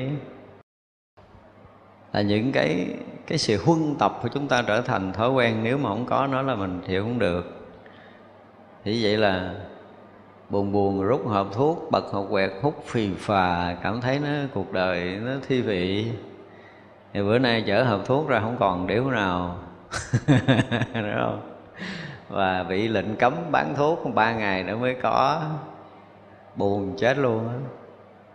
Ra có những cái dư tập, những cái tập nghiệp mà chúng ta làm trở thành thói quen rồi, thì cái đó nó sẽ được xông ướp ở nơi tâm của mình, tạo thành những cái thói quen hư đốn, những cái thói quen chấp trước, phiền não. Thì đây là cái mà rất là khó phá. Những cái thói quen thường á thì có thể bỏ được. Những cái thói quen phiền não là do cái sự ích kỷ bảo thủ của ngã chấp của mình. Nó tạo cho cái sự khó khăn, bức xúc, rê rứt này nọ nơi kia trong đời sống chúng ta thường trực. Rất là khó phá cái này. Cứ đụng tới là mình khó chịu à. Mình là cái người gọi là được chiều chuộng từ nhỏ lớn. Gặp ai mà nói chuyện không có nhẹ nhàng mình thấy sao? Khó chịu. Không, ai nói chuyện cọc với mình khó chịu. Gặp ai đó mà không biết cách để chiều mình khó chịu. Nó trở thành cái tập khí rồi, chờ đợi cái sự chiều chuộng, nuông chiều của người khác. Gần như là trong cuộc sống này chúng ta dễ bị vướng những cái tập khí, những cái phiền não này. Rồi tu tinh tấn để chúng ta phá sạch những cái này, những cái bảo thủ riêng tư ngã chấp trở thành những cái tập khí như vậy. Chỉ vì biết tất cả chúng sanh giới mà tinh tấn. Cái này là bắt đầu vì thiên hạ rồi, không? Biết hết pháp giới chúng sanh là cái gì, họ như thế nào, nghiệp tập ra làm sao mà tinh tấn tu tập. Khi mà chúng ta khai được cái tuệ để chúng ta biết được người khác là cái công phu kinh khủng lắm. Thực sự tới giờ phút này gọi là biết được mình, mình chừng còn chưa biết nổi, huống chi là biết người. Nhưng mà khi nào chúng ta thật biết mình thì lúc đó chúng ta sẽ biết người. Còn mình mà không thật biết mình là ai thì mình đừng có nghĩ là mình sẽ biết người khác. Mặc dù mình chơi rất là thân, mình rất là gần gũi, mình tìm hiểu mỗi ngày. Họ đi ba bước mình cũng biết, đi bảy bước họ mình cũng biết, họ ăn mấy miếng cơm mình cũng biết, họ ngủ giờ nào mình cũng biết, họ sinh hoạt ra làm sao mình cũng biết. Nhưng mà thật biết không? Không. Đừng nghĩ vậy là mình biết người ta rồi. Cho mình sống chung, mình nói hết tất cả những cái chuyện hai mươi bốn trên hai mươi bốn với họ. Họ cũng nói hết tất cả những chuyện cho mình. Nhưng mà thật sự mình không biết họ là ai đâu. Từ trường hợp mình biết mình. Mình biết mình rồi đó là cái gì mình cũng có thể biết được. Cho nên mười mốt đừng có mất thời gian theo dõi người khác. Không cách nào chúng ta biết được người khác đâu. Dù là họ có muốn phơi bày cho mình, mình cũng không đủ trình độ để biết nữa, chứ đừng có nói là người ta cố giấu. Là có những người rất là dại dột, ăn ở không, không có chuyện gì làm, cứ đi theo dõi người khác hoài. Chứ còn thật sự không biết nữa, theo dõi mình đi. Mà đôi lúc mình còn theo dõi mình không xong nữa. Đúng không? Mình mình quyết mình tinh tấn, mình quyết mình tỉnh táo, mình quyết mình chánh niệm, quyết mình tỉnh giác. Nhưng mà mình chánh niệm tỉnh giác còn không xong đây nè.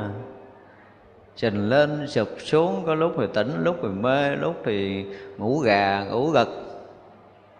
Mình còn giữ mình tỉnh không nổi thì sao mình theo dõi người khác được. Cho nên thấy cái nghiệp để đi theo dõi người khác là cái nghiệp phải nói là đáng thương. Và những người đó là những người vô minh, tâm tối, không biết cách để chăm sóc mình, lại theo dõi người khác để mình tìm kẻ hở, kẻ xấu gì đó. Đó là một cái dại dột nhất. Thế gian không có cái gì ngu bằng cái người đi theo dõi người khác. Thật ra muốn biết người khác khỏi cần phải tìm hiểu, tự tìm được mình, biết được mình là ai thì mình sẽ biết người khác được. Thật ra là ở đây gọi là biết chúng sanh giới có nghĩa là biết được mình. Có đủ trí tuệ để thấy mình, biết mình là ai, là cái gì, đến đây vì mục đích gì, thì tự động mình sẽ biết hết chúng sanh giới là ai liền. Tại giới mình là chúng sanh cũng khác nhau cái gì. Thấy thì gương mặt hiện tại khác nhau, hình dốc khác nhau, cách đi, cách đứng, cái thói quen khác nhau hết. Đúng không? Nhưng mà khi chúng ta biết được cái gốc của nhau rồi, không có khác nhau mãi tơ nữa. Người này hiện cách này, cái hiện cách kia thôi, chỉ là hiện một cái hiện tướng bên ngoài. Giống như ở trong kênh Lăng Nghiêm, nó là tùy nghiệp của chúng sanh mà hiện với cái lượng họ hay biết chừng đó thôi, chứ còn không khác nhau gì á. Đừng nói bà đó tham ăn là mình không có tham ăn, đừng có cười người ta kiểu đó. Mình tham ăn còn hơn nữa, mình có khi mình ăn cái coi cái món mà họ đang ăn mình còn mắc nghẹn, có nghĩa là mình nuốt nhiều hơn người ta, mình nuốt không xuống nữa kìa. Đừng nói là mình không có. Có những cái mình sai trái mà mình không chấp nhận, mình giấu giếm thôi. Họ là cái người thật lòng họ bày ra cho mình thấy, nhưng mà mình sai thì mình giấu. Đừng có nên coi thường trước cái sự khai trái của người khác. Mà các vị Bồ Tát thì thấy để gì? Để thông cảm và tìm phương tiện cứu giúp. Còn mình thấy với cái sự thị phi để mình làm người ta mất uy tín. Hai cái đường khác nhau. Vậy vậy là thấy cái sai của người khác bị mất phước của mình. Trong khi một vị Bồ Tát với trí tuệ sáng suốt của mình thấy được tất cả chúng sanh giới để có phương tiện cứu giúp, thì trí tuệ họ lại được sinh khởi, phước báo họ được tăng trưởng. Còn mình thấy là mình chê, mình trách, mình hờn, mình giận, mình phiền não, có nghĩa là làm mất phước hoặc che lấp cái trí tuệ của mình. Chứ không phải theo dõi người khác là tốt. Bỏ cái nghề đó đi, chuyển nghiệp đi. Mấy người mà hay theo dõi để ý người khác, chuyển nghiệp đi, hy vọng là phước mình nó sẽ thay đổi. Có nhiều khi họ làm cái chuyện sai trái trước mặt mình, mình cũng không có rảnh để mà nhìn nữa. Thời gian tu còn không kịp, lo cái chuyện tự tâm của mình, mình lo ngày lo đêm còn không kịp, huống chi chuyện của chòm sớm. Đâu có rảnh đâu. À, khi mà chúng ta tu mà chúng ta không mất thời gian chuyện đó thì việc tu chúng ta sẽ tiến bộ. Còn rảnh quá, bữa nay biết cái này xấu của người này, ngày mai biết cái xấu của người kia, cuối cùng là cái gì? Đầy nơi tâm mình là những chuyện xấu dở của thiên hạ. Mà cái đó mình có xấu không? Mình có cái nghiệp đó mình mới chiêu cái đó vô. Nhưng mình dùng cái xấu người ta để che cái xấu của mình. Chứ không phải khi mình thấy người ta xấu là mình tốt. Nhưng mình thấy cái xấu mình cũng tệ hại quá rồi mình tìm người ta xấu, còn cái ai xấu bằng mình không đặng chia sẻ, cuối cùng người kiếm hết những cái xấu người này người kia đặng che lấp cái xấu của mình. Thành ra một cái người mà đi nói xấu người khác là người đó đầy một bụng xấu. Chúng ta bắt đầu nghe người ta chuẩn bị nói xấu, nói khoan chị chờ tôi một chút, hỏi chị vậy, kiếm cần xé đặng tôi đựng chứ tôi không có nghe được. Để cần xé trước mặt cho bà đó, bà sổ đi. Sổ chừng nào đã rồi đi, chứ mình đâu có rảnh đâu, mình nghe mệt lắm. Cứ ngồi xuống nói chuyện xấu này chuyện xấu kia thì mình rinh cần xé để trước mặt rồi đi chỗ khác chơi. Thật ra các vị Bồ Tát luôn luôn là thấy được tất cả những cái điều đúng điều sai của mình, nhưng mà vì thương mình cho nên họ thấy để họ tạo phương tiện cứu giúp. Thì vì vậy mà mới phát nguyện là vì biết được chúng sanh giới mà mà tinh tấn. Chỉ vì biết tất cả chúng sanh chết đây sanh kia mà tinh tấn thì cái này phải đạt được thiên nhãn minh, phải không? Cái này chứng thánh quả nó mới biết nổi cái chuyện đó. Và chứng được cái minh gọi là thiên nhãn minh thì sẽ thấy được cái sanh tử của chúng sanh muôn loài. Thì đây là những cái câu mà nói thì nghe rất bình thường, nhưng mà đây là những cái nguyện lực tu hành tinh tấn của một vị Bồ Tát, chứ không phải là chuyện bình thường. Cho nên là tu cho tới một ngày mà biết chúng sanh chết đây sanh kia như thế nào là cái gì? Là chứng được thiên nhãn minh rồi, có được sinh tử trí rồi mới biết được. Thành ra là cái nguyện rồi, chứ không phải là chuyện thường nữa. Vì biết phiền não của tất cả chúng sanh mà tinh tấn. Không phải dễ mà thấy phiền não của nhau đâu. Phải không? Mình là một người bạn chơi rất là thân với một người bạn bên cạnh mình mà nó buồn á, mình hỏi nó khai được cái gì mình hay cái đó, chứ thật sự nó buồn gấp ngàn lần nó kể cho mình. Có những cái chuyện rồi nó kể ra là mình lấy bông gòn nhét lỗ tai trước. Có những cái chuyện của người ta chúng ta không đủ sức để có thể nghe, chứ không phải người ta cố giấu mình đâu. Tại vì mình không có đủ sức để thừa đương cái phiền não đó thôi, người ta cũng không kể. Nhưng mà khi các vị Bồ Tát mà có được trí tuệ rồi á, thì tất cả những phiền não nghiệp tập của mình các vị biết được. Và khi các vị biết được nghiệp tập phiền não của mình, họ sẽ có cách để hóa tán mình. Thành ra trong đời của mình á, đôi khi cái phước chúng ta nó có, chúng ta được thân cận một vị thiện tri thức. Họ trực tiếp hoặc họ gián tiếp, họ âm thầm hoặc họ lộ diện để họ giúp mình. Và đôi lúc cái phước mình có thiệt á, thì mình mới được cái sự giúp đỡ đó. Có nhiều khi mình cũng sống chung với cái vị đó cả đời, mình không thấy họ biết làm gì hết, nhưng mà chung quanh nghe đồn quá trời luôn. Họ cứu người này, họ giúp người kia tùm lum hết, mà sao mình không được cái gì? Là do cái phước mình chưa có. Phước mình có, mình sẽ được một sự cứu giúp nào đó. Mình thấy rất rõ ràng là mình có cái phước lớn khi được gặp vị đó trong cuộc đời này.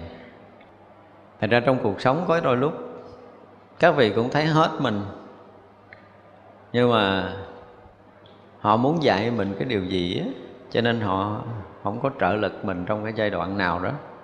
Không có nghĩa là họ không thương mình, nhưng mà họ muốn cái gì, muốn dạy mình bài học gì thì mình thật sự mình không hiểu. Mình khổ trước mặt mà không bao giờ ra tay.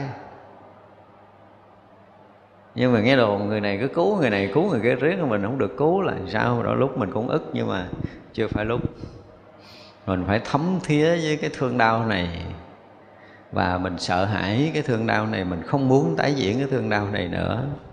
Mình muốn thoát ra thật sự rồi thì lúc đó tự động họ sẽ trợ lực cho mình.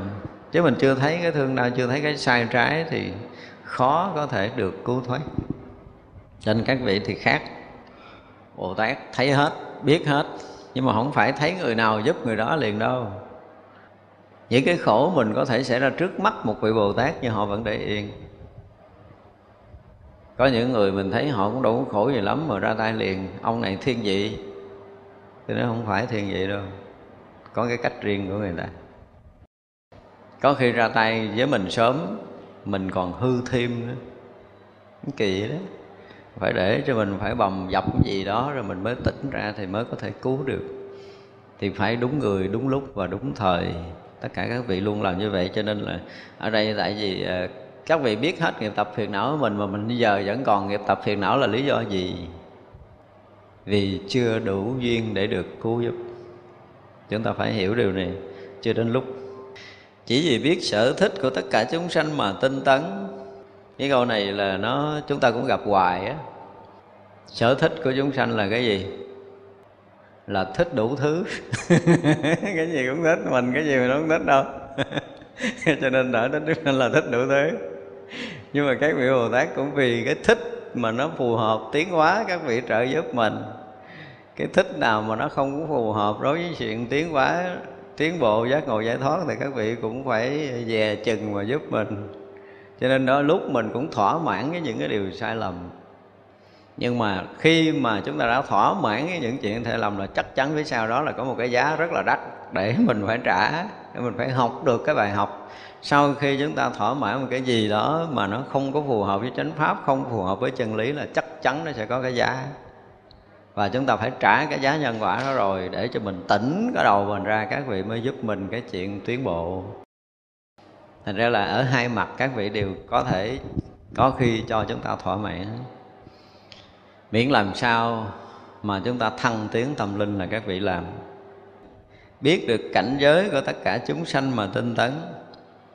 Cảnh giới của mình cũng khó mà có thể biết.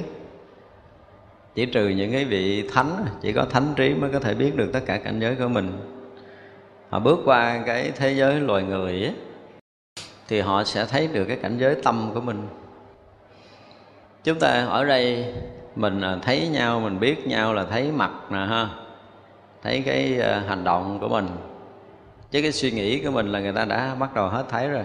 Tức là qua ngôn ngữ, lời nói và hành động thôi. Suy nghĩ của mình là bắt đầu người ta hết thấy rồi. Nhưng mà những người vượt hơn cái cái cái cái phàm của mình á, thì họ sẽ thấy được cái tâm của mình. Và càng cao ở trong cảnh giới tâm linh chừng nào á, thì các vị thấy rất rõ cái tâm của mình chừng đó, cho họ không thấy cái hình tướng mình nữa. Cái hoạt động thân xác của chúng ta họ không bao giờ để ý, mà cái phát động từ tâm của chúng ta như thế nào họ thấy rất rõ. Cho nên cái việc làm họ không cần đặt ra, mà họ coi cái tâm của mình đang lúc đó nó phát sóng màu gì, để họ xác định là cái màu này thuộc cái tầng nào, thuộc đẳng cấp nào. Họ không thấy cái mặt mình tròn méo đẹp xấu, họ không cần, họ không cần cái đó. Hành động cử chỉ lời nói không cần. Thì vậy là càng ở sâu trong cảnh giới tâm linh chừng nào thì họ càng thấy cái phát sóng từ tâm mình chừng đó, thấy rõ cảnh giới của mình. Thấy mà cái gì đó, cái sóng mà nâu nâu đen đen là cảnh địa ngục. Nó đang hiện cảnh địa ngục ra liền. Thấy cái kiểu mà lam lam xanh xanh mà nó nhúm nhúm nâu nâu là bắt đầu tới cái tầng của ma tà quỷ quái hiện ra. Cái sóng đó không có giấu được. Thấy nó trong sáng một chút là nó có một chút thiện tâm, mà nó trong mà sáng vàng một chút là thánh tâm nó bắt đầu nó có. Ví dụ vậy là ta sẽ thấy hết những cái sóng màu đó, là tất cả những cái cảnh của mình họ thấy hết. Thì vậy là sinh hoạt trong số đó, một ngàn người ngồi ở đây, mỗi người đều hiện một cái sóng màu khác nhau hết ở trong cái pháp hội này, riêng hết à. Cái tướng mình hiện, cái thân hình của mình chẳng có dính gì với cái chuyện sống của tâm mình hết á. Bây giờ mình giả bộ mình ngồi trang nghiêm vậy, chứ cái tâm mình nghĩ nó khác với cái kiểu ngồi của mình dữ lắm. Cái tâm nghĩ khác lắm. Cho nên cái lúc này là lúc mình phát sóng khác, chứ không phải phát sóng tâm tịnh đang ngồi trước mặt. Tướng Tam Bảo là không có. Thì các vị Bồ Tát thấy được cảnh giới này. Và thấy cái cảnh giới này nó còn bảo toàn bao lâu nữa. Cái ghê của các vị là các vị thấy cái sóng mình nó hiện ra đó, và cái sóng này còn còn kết nối và tương tục cái màu sóng này bao lâu nữa. Có khi họ thấy cái sóng mình nhưng bắt đầu họ thấy cái chiều hướng nó mỏng từ từ để nó biến chuyển thành một cái tầng mới, một cảnh giới mới của tâm. Tâm của mình đang hướng thiện thì lần lần nó loại trừ những cái sóng nâu, sóng xanh kia, sóng đen kia để nó trở thành trong. Thì các vị thấy, và trong này nó sẽ được kết nối với những cái trong sáng hơn, hay là nó bị cái gì che mờ trở lại các vị thấy. Cho nên là từng giây các vị thấy cái sóng đang phát từ mình ra, cái từ trường của mình, hay gọi là cái hào quang của mình, là cảnh giới mà chúng ta đang sở hữu. Và chính cảnh giới này nó tương hợp với lúc mà chúng ta bỏ cái thân sắc quẩn này, thì cái sóng này nó tương hợp. Nó có một cái lực hấp dẫn kinh hoàng mà chúng ta không kiện cưỡng lại được, để chúng ta bằng cái sóng màu nâu đó thì thẳng tới địa ngục, chứ không bao giờ ai có thể rút mình ngược lại được hết đó. Lực đó nó mãnh liệt đến thế, gọi là nghiệp cuốn chúng ta đi. Cái sóng đó là hiện cái nghiệp đang có ở nơi tâm của mình. Thật ra họ không coi mặt mình, họ không biết mặt mình đẹp xấu, đừng có cần. Đối với các vị thánh khỏi cần sửa soạn. Sửa soạn cái tâm thôi, sửa soạn cái tâm cho nó đẹp, để sống mình phát ra toàn là thanh tịnh sáng suốt, nên là rạng ngời, chứ đừng có để mà đục, đừng có để mà nâu, đừng để xanh nó hiện ra, rất là nguy hiểm. Cho nên là tất cả cảnh giới của chúng sanh đều được các vị này biết. Thật ra tu đến một cái mức độ mà có thể thấy được cái cái sóng thức của mỗi người đang hiện ra trước mặt mình là một cái công phu rất là sâu. Đây cũng là cái nguyện lực để mà tu.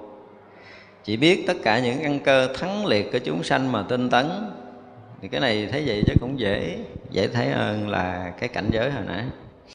Nhìn người qua cái cách họ nói năng, qua một hai việc họ làm, thì mình sẽ thấy là người này lanh lợi hay là chậm lục. Căn cơ họ bậc thượng, họ bậc trung, bậc hạ là họ thấy rõ.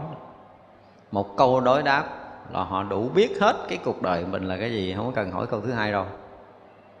Cái cách họ làm việc thì mình biết hết là người này có thể nhập đạo ở đoạn nào, và họ được huấn luyện, được dạy dỗ như thế nào để họ có thể thành tựu được đạo nghiệp của họ là mình sẽ biết hết. Và các vị Bồ Tát luôn là như vậy. Thấy nó phát nó sống nó ra là biết chỉnh cái kiểu gì để nó trở thành cái thuần thiện. Hôm rồi chúng tôi có nói với một cái vị... Một vị lạc ma này cũng tương đối là khá khá về mặt tâm linh. Tôi nói tôi ước gì tôi gặp một cái nhà khoa học đủ tầm và đủ tâm đối với nhân loại này. Và chúng tôi sẽ có những cái ý kiến để có thể lập được một cái máy bắt được cái sóng phát ra từ mọi người, và có thể điều chỉnh cái sóng đó được, để cho họ đi vào con đường thường thiện. Giống như là bây giờ sau này, nếu mà làm được cái đó, chúng ta sẽ thử nghiệm trong cái trường thiền của mình. nó có cái sóng đó và có những cái âm thanh để có thể phá cái sóng đó. Và khi phát âm thanh này nó sẽ điều chỉnh lại cái sóng não của mình, và hướng cái não bộ của chúng ta sẽ phát sóng khác trở lại để mình yên hơn, và sẽ làm cho người ta đi vào thiền định nó nhẹ nhàng và sâu lắng hơn. Cái điều này không khó để làm, nhưng mà phải gặp một cái người phải có đủ cái độ này cái đã. Tại vì đối với đạo Phật là bậc thầy của khoa học, cho nên đủ sức để có thể tư vấn khoa học đi vào cái thế giới tâm linh với tất cả mọi khía cạnh để chỉnh đốn loài người trở lại. Và nếu chế máy đó trong một thời gian, ví dụ như bây giờ sinh hoạt đây ngàn người, thì cái máy đó đủ để có thể điều chỉnh ngàn người là để trong phòng này. Và cả ngày mấy người này không bao giờ phát cái sóng xấu được, không bao giờ nghĩ cái nghĩ xấu được. Chỉ là một thế giới thuần thiện hiện ra trong vòng hai mươi bốn tiếng đồng hồ là toàn cầu đều nghĩ một hướng. Chuyện này không có khó làm, nhưng mà phải gặp được những cái nhà bác học phải tương đối là đủ tầm cái đã, thì mình có thể làm được điều đó. Rồi cái chuyện ngồi thiền để yên tâm không có khó, nhưng mà cái lực của một người để tác động cho cái người mà muốn tu đi vào cái sự yên ổn thì việc đó cũng không khó. Còn cái người mà không muốn tu hoặc họ lười mỏi thì cái người kia họ sẽ bị mất lực rất là lớn. Rồi ra một cái vị thầy có đôi khi ngồi chờ cái người đệ tử mình phát cái sóng tâm của nó tương đối là là trong là nhẹ cái đó thì sẽ điều chỉnh cho họ đi sâu vào. Nhưng mà chờ cái đó cũng không phải dễ thấy được người phát được cái sóng này. Ra muốn điều chỉnh được có lắm, nhưng mà tạo máy là có thể làm được. Tại cái sóng đó nó tương thích với cái cái năng lực của tâm để kết nối vào nơ rong não bộ để phát sinh cái suy nghĩ của mình. Do đó mình bắt được cái tần sóng kết nối của cái tự tâm vào não bộ, rồi mình bắt đầu mình điều chỉnh. Đương nhiên là tự tâm nó sẽ vận hành để nó rung động não bộ theo cái chiều nghiệp tập và nhân quả của mình. Ngược lại mình cũng bắt được cái nhịp đó và mình điều chỉnh cái nghiệp tập và nhân quả theo một cái chiều mới. Khi mà chúng ta bẻ được cái suy nghĩ theo cái chiều vận hành của tâm thì chúng ta sẽ bẻ được cái hướng nhân quả của người này đi theo chiều mới, để quá tán nhân quả cũ đi theo cái chiều thiện tâm có thể quá tán nhân quả cũ, chứ không phải là bắt buộc phải trả nhân quả đó, gọi là trả quả trả nhân. Cái chuyện này nhiều chuyện vui lắm, mà phải gặp những cái nhà bác học có tầm, mình sẽ giải thích và mình sẽ có cách. Nếu họ chỉ cần đơn giản là họ chế, bây giờ thì máy đó đã chế rồi, đã có rồi, nhưng mà cái người sau khi chế máy đó họ làm cái gì á thì cái hướng này chưa có rõ ràng. Điều chỉnh được hết tất cả những cái sinh hoạt não bộ của con người không có khó đâu, dễ lắm. Và cái điều đó được bắt đầu từ những cái trường thiền. Thì đây là cái duyên thôi, gọi là nếu mà cái duyên nhân loại sắp tới mà được điều chỉnh. Họ chỉ cần buồn đó ha, buồn thì chỉ cần một bản nhạc nào đó thôi, một cái phát sóng nhẹ trong cái lúc mà người này ngồi thiền á, thì cơn buồn tự động nó sẽ lặng đi, nó sẽ chuyển hướng, nó sẽ phá cái sóng buồn này từ từ từ tan biến để trở thành yên ổn, an lạc. Nếu mà có được trường thiền này là mình vô đó mình tu liền. Nhưng mà sẽ có, tôi nghĩ là với cái ý tưởng, cái thấy biết của mình, mình sẽ có đủ cái duyên để có thể gặp một người đủ sức để tạo cho chúng tôi một cái máy như mình mong muốn. Và điều này nó không khó đâu. Thế như vậy là với cái, cái loạn tâm của một số người cần điều chỉnh,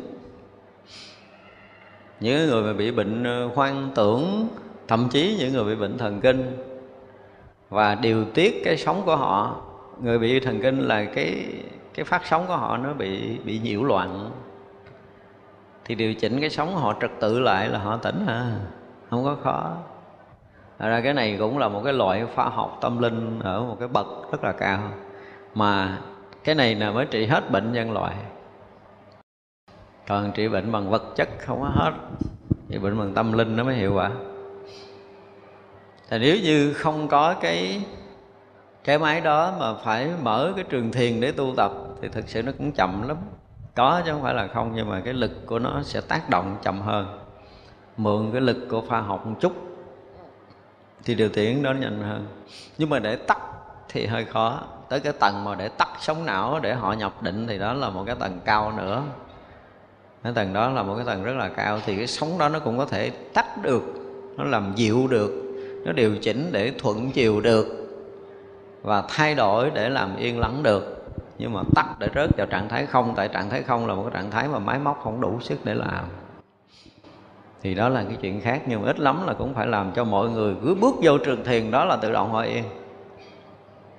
Thì cái này không có khó. Tương lai sẽ có cái trường thiền như vậy trên thế giới. Quý vị chờ mua vé thế đó là tu. Chỉ biết tâm hành của tất cả chúng sanh, chỉ biết tất cả pháp giới mà tinh tấn. Biết tất cả pháp giới như từ trước giờ mình nói là tới đâu? Phải nhập trong pháp giới tánh toàn chân mới có thể biết được. Còn khi mà chúng ta chưa thành một cái cọng cỏ, chưa thành một đóa hoa, chưa thành được một cái làn không khí, chưa thành ánh sáng mặt trời, thì lúc đó chúng ta không biết pháp giới là cái gì đâu. Thành ra trong lúc mà chúng ta dụng công á, ở đây mình nói tới những cái thiền, thiền định đi. Ai đã đi sâu vào thiền định mà thấy cái rỗng chỉ là riêng mình, là cái thiền nó còn xa đó. Mình yên lặng, mình thanh tịnh mà chỉ riêng mình nó còn xa lắm. Nhưng mà càng lúc chúng ta ở sâu trong thiền định chừng nào, chúng ta bắt đầu nó sáng ra, nó, nó sáng chừng nào thì chúng ta bắt đầu thấy mình thân cận, gần gũi với, với tất cả mọi thứ trong vũ trụ này. Là chuẩn bị rồi đó, chuẩn bị tới rồi đó. Sắp sửa mở toang cái trí tuệ mình là mình hòa hết với tất cả mọi cái đang có trong pháp giới này, để mình thành pháp giới này. Lúc đó mình mới được gọi là thông thấu pháp giới này. Còn mình còn chút riêng khác mình không thể thông thấu được. Với bạn mình cũng vậy. Khi mình đã thành một cái con người thật của mình, mình không còn có cái riêng tư với bạn mình, cho nên mình trở thành họ. Thì lúc đó mình mới hiểu họ là ai. Chứ còn là hai không thể hiểu được hết nhau. Nên biết như vậy. Và rất là khó có những người mà thực sự hết mình để có thể tan biến hòa quyện với một cái người khác. Đâu phải dễ. Thật ra muốn thấu được pháp giới thì tới lúc đó mình sẽ là pháp giới thật sự rồi. Chỉ biết tánh căn bổn của tất cả Phật Pháp mà tinh tấn. Đây gọi là biết tánh căn bổn nha, chứ không phải căn bản giáo lý là học tứ đế, thập nhị nhân duyên. Không phải vậy. Cái tánh căn bổn của mình đồng đẳng như nhau. Cho nên khi mà chúng ta hòa nhập trong pháp giới tánh toàn chân rồi, chúng ta thấy chư Phật mười phương, chư Đại Thánh Hiền, chư Vị Hiền Thánh gì đó đều đều đồng đẳng nhau ở một cái căn bổn đó. Toàn pháp giới này hiện nhất chân pháp giới, không có khác. Và nhất chân pháp giới đối với tất cả chúng sanh là một chứ không có khác nữa.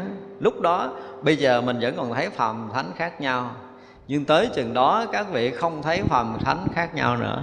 Trên cái tính căn bổn của nó là không phải khác, nhưng mà cái sai biệt do cái nghiệp thức có khác. Chúng ta chỉ sai biệt nhau về mặt nghiệp thức thôi. Do nghiệp thức mà chúng ta khác nhau. Nếu bỏ cái nghiệp thức riêng tư chúng ta sẽ như nhau. Đó là tánh căn bổn của mình. Thành ra những người mà thấy biết chuyện họ trân trọng tất cả chúng sanh, họ không dám coi thường. Tại vì cái căn bổn là Phật của mình nó với chư Phật mười phương không có khác. Nhưng mình đang bị cái nghiệp thức riêng tư nó thành sai biệt. Vậy thôi. Biết đâu mình đi mà dấp cục đá, mình té rồi văng hết và nghiệp thức riêng tư của mình với Phật bằng nhau. Đúng không? Cái chuyện ngộ đạo nó bất ngờ, đâu có biết ngộ giờ nào. Nhiều khi đứng dậy đá cái chân vô cái cột, tróc cái móng chân, cái ngộ đạo đâu có biết được. Vì tánh căn bổn mình đã sẵn có, tức là cái nền tảng mình đã có.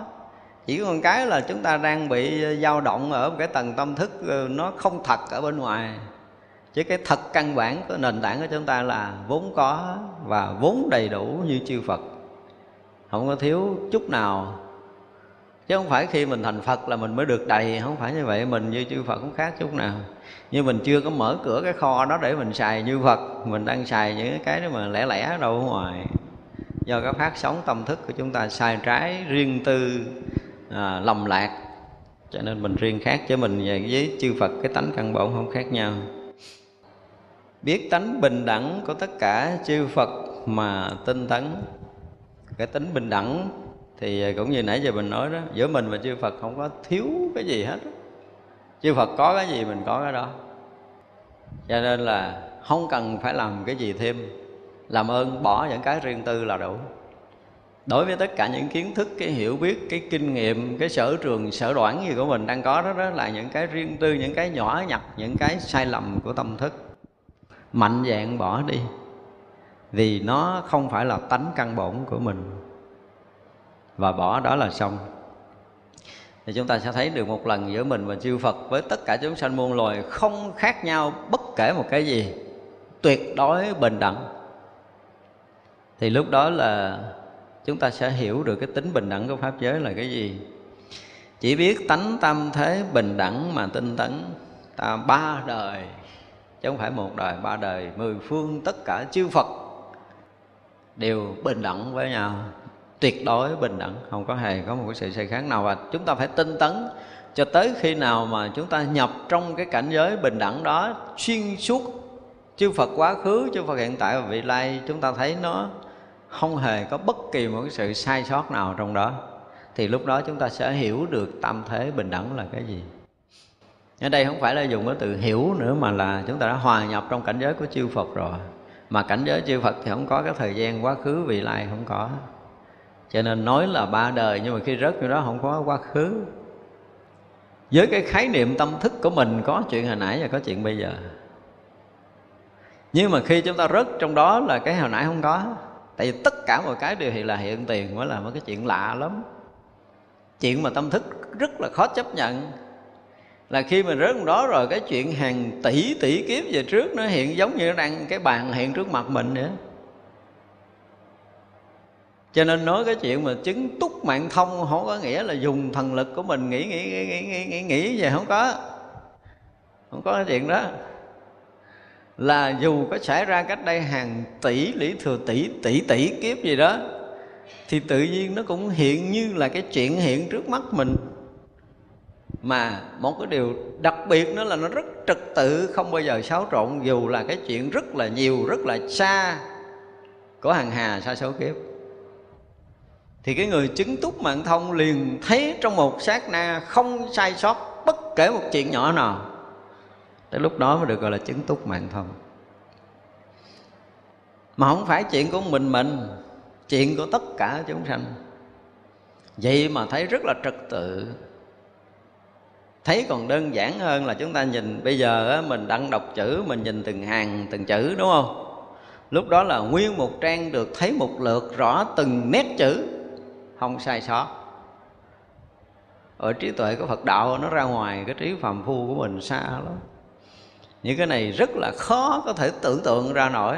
Và nói thật là khi mà đến chỗ đó rồi á, thì phải nói là khi thánh trí đã hiện rồi á, thì rõ ràng là phàm phu của mình không bao giờ tưởng tới cái cảnh giới này nổi rồi. Không tưởng nổi, không có cách nào chúng ta có thể tưởng nổi trong cái phút chốc mà người đó chứng túc mạng thông. Chứng túc mạng minh là hiện tất cả những cái quá khứ của mình và tất cả chúng sanh muôn loài ra cùng một lúc, không sai sót, chính xác một trăm phần trăm. Đó mới là cái chỗ độc đáo của đạo Phật. Không có thời gian, không có không gian, nhưng mà không có cái gì không thông thấu rồi. Chứ không phải không có thời gian, không có không gian là không biết cái gì, không phải. Cái gì cũng biết hết, nhưng mà nó không có thời gian, không có không gian. Và không có phải là chuyện rà soát, không phải là cái chuyện mà nhập định để hướng về. Không có không có hướng ra, hướng vào, hướng trong, hướng ngoài hết. Không có trong ngoài, không ra vào, không trên dưới hết. Không có cao thấp. Mà tất cả đều lồ lộ trong một sát na rất nhỏ. Chưa đầy một khải móng tay, mọi chuyện đều tỏ tường. Đó là cái chuyện đặc biệt của khi mà những người đã đạt tới những cái quả vị này. Thành ra là tam thế đều bình đẳng. Bình đẳng thiệt, không có trước, không sau, không trong, không ngoài, không trên, không dưới, không cao, không thấp, không nhiều, không ít, liền hiện ra trong một sát na thôi. Chỉ đặng trí quang minh của tất cả Phật Pháp mà tinh tấn. Trí tuệ sáng suốt của tất cả những cái Phật Pháp. Đó, ví dụ như chúng ta nói về cái cái quang minh của cái cái túc mạng minh đi, cái thiên nhãn minh cũng vậy. Thì ngay cái phút mà chúng ta chứng được thiên nhã minh là phút chốc đó tất cả chúng sanh từ đâu sanh ra, chết đi về đâu, lên hay là xuống, khổ hay là vui, cảnh giới nào, cảnh giới nào, cảnh giới nào, tự nhiên nó hiện một lượt. Chứ không cần mình hướng tâm tới người đó mình mới biết người đó không phải như vậy, đó là non lắm. Đó có được gọi là thiên nhãn thông, nhưng mà cái dạng đó nó còn thấp lắm.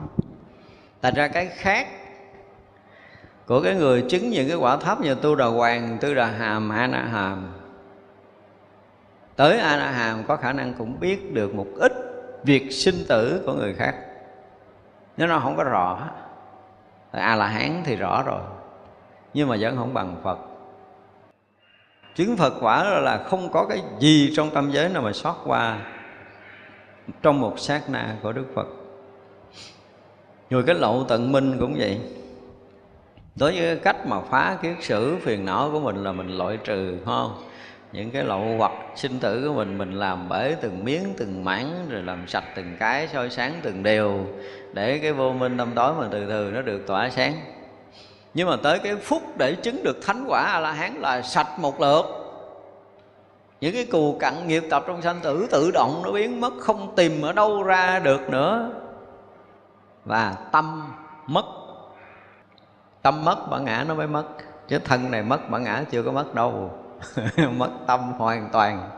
Không có nói định hay là cái gì ở đây, không nói tâm định, tâm loạn ở đây, không nói thanh tịnh, không thanh tịnh. Đừng có nói chuyện rõ biết, không rõ biết ở đây, tâm hoàn toàn biến mất. Và hiện tiền mũi cõi sáng vằn vặt, không có vướng tới một cái mầm móng của chúng sanh nào ở trong tam giới này nữa hết. Kiếm một cái mầm móng chúng sanh để bị sanh khởi trong tam giới không bao giờ có. Người hành giả nó phải tới cảnh giới này. Thì như vậy là chứng được thiên nhãn minh. Thì tự động khi mà đã mất hết tất cả những cái của mình rồi thì mình phải sáng lại tất cả những cái đã có trong tam giới này. Cho nên không có cái việc sinh tử nào của người khác mà người này không thấy rõ.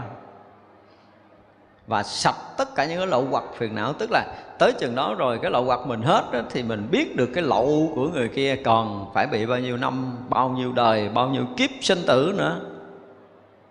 Thấy rõ cái lậu hoặc sinh tử của người khác. Khi biết được cái của mình là tự động cái của người khác mình sẽ biết. Thật ra chứng được cái lậu tận minh là một phen sạch hết.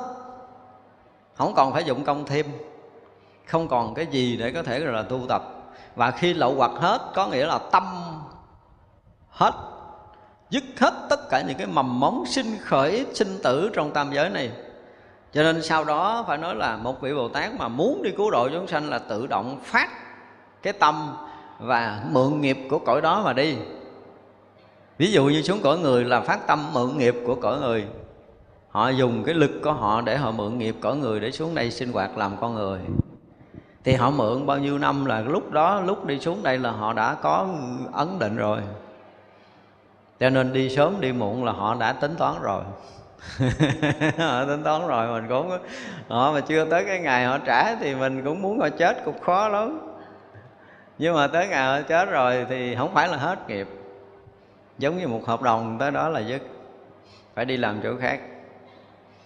Và tới cõi nào là mượn nghiệp cõi đó, chứ họ không có nghiệp. Và họ sống ở cõi đó cái kiểu gì đi nữa họ cũng không dính với cái nghiệp này đâu. Chúng ta nên biết một điều này khi một người tái lai mà họ tới cõi này á. Ví dụ như bây giờ họ mượn nghiệp để họ độ mấy người nhậu đi, tối ngày cứ xỉn rết vậy đó, không thấy họ làm cái gì hay ho hết, mà lần lần mấy thằng bạn nó từ từ đi tu hết trơn. Vậy mà chả còn, còn tiếp tục đi nhậu. Nhưng mà cuối đời nó không bị dính vào cái nghiệp gì, ghiền thuốc, ghiền rượu gì hết trơn, không có. Họ rất là nhẹ nhàng, thanh thoảng đi phút cuối. Họ mượn mà họ biết họ mượn ngay từ đầu. Và có những người kỳ lạ đó, họ chỉ làm việc khi họ xuống tới cõi đời của mình. Thì mình đừng có bao giờ chê là người đó làm việc này xấu, không có đâu. Họ mượn nghiệp xuống, họ làm gì đó tôi cũng không biết á. Nhưng họ ra đi rất là nhàn. Khi mình tiếp xúc thật với họ trong cái lúc mà rất là bình tĩnh của họ thì mình mới thấy rõ ràng đây là một cao thủ. Nhưng mà sáng xỉn, trưa say, chiều sập sệ. Vậy mà họ là cao thủ. Họ làm những cái chuyện chúng ta không thể nào lường được. Tại họ mượn nghiệp để họ xài. Còn mình á, sanh tử mà nhận được cái thân này là mừng rú. Quý lắm rồi. Và bị dính với cái nghiệp người này thoát ra không được. nhưng mà người kia thì khác đó. Cho nên khi mà họ đã biết hết, tức là họ có cái trí quang minh mà biết được tất cả Phật Pháp rồi á, thì khi mà đã có đủ cái trí tuệ này rồi thì đủ cái trí sáng và đủ tất cả phương tiện để đi vào tất cả các cõi. Đầu tiên là đủ cái trí sáng để phá dẹp tất cả phiền não vô minh nghiệp tập của mình. Sau đó đủ cái trí sáng để thông thấu tất cả cõi giới mười phương để họ đi làm lợi ích chúng sanh. Và được như vậy thì mới tinh tấn tu tập. Cho nên chúng ta cũng vì những cái này mà chúng ta học thuộc để phát nguyện tu. Đây là những cái câu mà gọi là phát nguyện đối với chúng tôi tương đối là hay. Nhưng mà chúng ta phải hiểu hết nữa. Vì chứng trí của tất cả Phật Pháp mà tinh tấn. Đó, phát nguyện càng lúc càng kinh khủng không? Tất cả những cái trí chứng của chư Phật, chư Đại Bồ Tát mười phương chứng tới đâu thì mình nguyện tinh tấn chứng tới đó mà tu tập. Tinh tấn phải tinh tấn vậy chứ. Chỗ nào chư Phật chứng, chỗ nào chư Bồ Tát chứng, tam muội nào các vị có thì mình nguyện mình tinh tấn sẽ có được. À, vì chứng được tất cả những trí chứng của tất cả Phật Pháp, chỗ tận cùng giác ngộ của chư Phật, chỗ tất cả những trí của chư Đại Bồ Tát, chứng tới đâu mình nguyện mình chứng tới đó, nguyện tinh tấn để được chứng tới đó. Không, đây là những câu phát nguyện rất là tuyệt vời. Chỉ vì biết nhất thiệt tướng của tất cả các Pháp mà tinh tấn, tức là cái thật tướng của tất cả các Pháp trong tam giới này là cái gì, thì mình nguyện tinh tấn phải biết được đến cái sự thật của nó. Khi thấy được sự thật của tam giới này rồi, tức là trí tuệ giác ngộ đã đã trùm khắp rồi. Còn có cái thì mình cũng biết thật, nhưng mà có cái mình cũng mù mịt, đúng không? Bây giờ thật sự mà nói một cái điều đáng buồn là tới giờ phút này mình cũng chưa biết mình là ai. Không biết mình là ai cho nên mình đâu có ra khỏi cái mình được. Phải biết nó mới ra, giống như ở ông nhà phải biết ổ khóa ở đâu để mở cửa ra. Mà biết ổ khóa rồi cũng phải có chìa khóa để mở nữa, phải biết cách tháo chốt nữa, chứ không phải biết là sao. Thật ra khi mà biết được mình rồi là mình sẽ biết được hết, tức là mình tháo gỡ được mình để mình bung vỡ ra, vượt thoát tất cả những nghiệp tập phiền não của chính mình rồi, vượt thắng được, thắng lướt được tất cả nghiệp tập phiền não rồi thì mình có cách.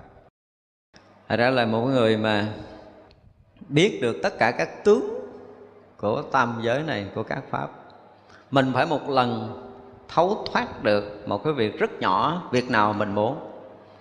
Bây giờ mình ngồi mình quán chiếc lá cũng được, mình nhìn một hạt cát cũng được, mình nhìn một đóa hoa cũng được. Và làm sao để mình thấy được cái thiệt tướng của nó. À, ngồi cứ nhìn sao để phá vỡ tất cả những cái riêng tư, cái thấy thiên kiến, cái hiểu biết, cái kiến thức của mình về hoa, phải phá hết. Tại đó là những cái riêng tư, đó là những cái ngăn chặn cản cái thấy đến sự thật của mình.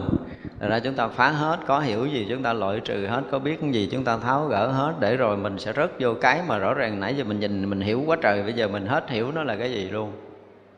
Và cái phút mà chúng ta không hiểu được cái duyên mà chúng ta đang thấy, phút đó chúng ta sẽ hết đi kiến thức riêng tư của mình để đặt định trên cái duyên cảnh đang có. Và khoảnh khắc đó nó sẽ lộ một cái khác ra, không phải là tri kiến và hiểu biết nữa.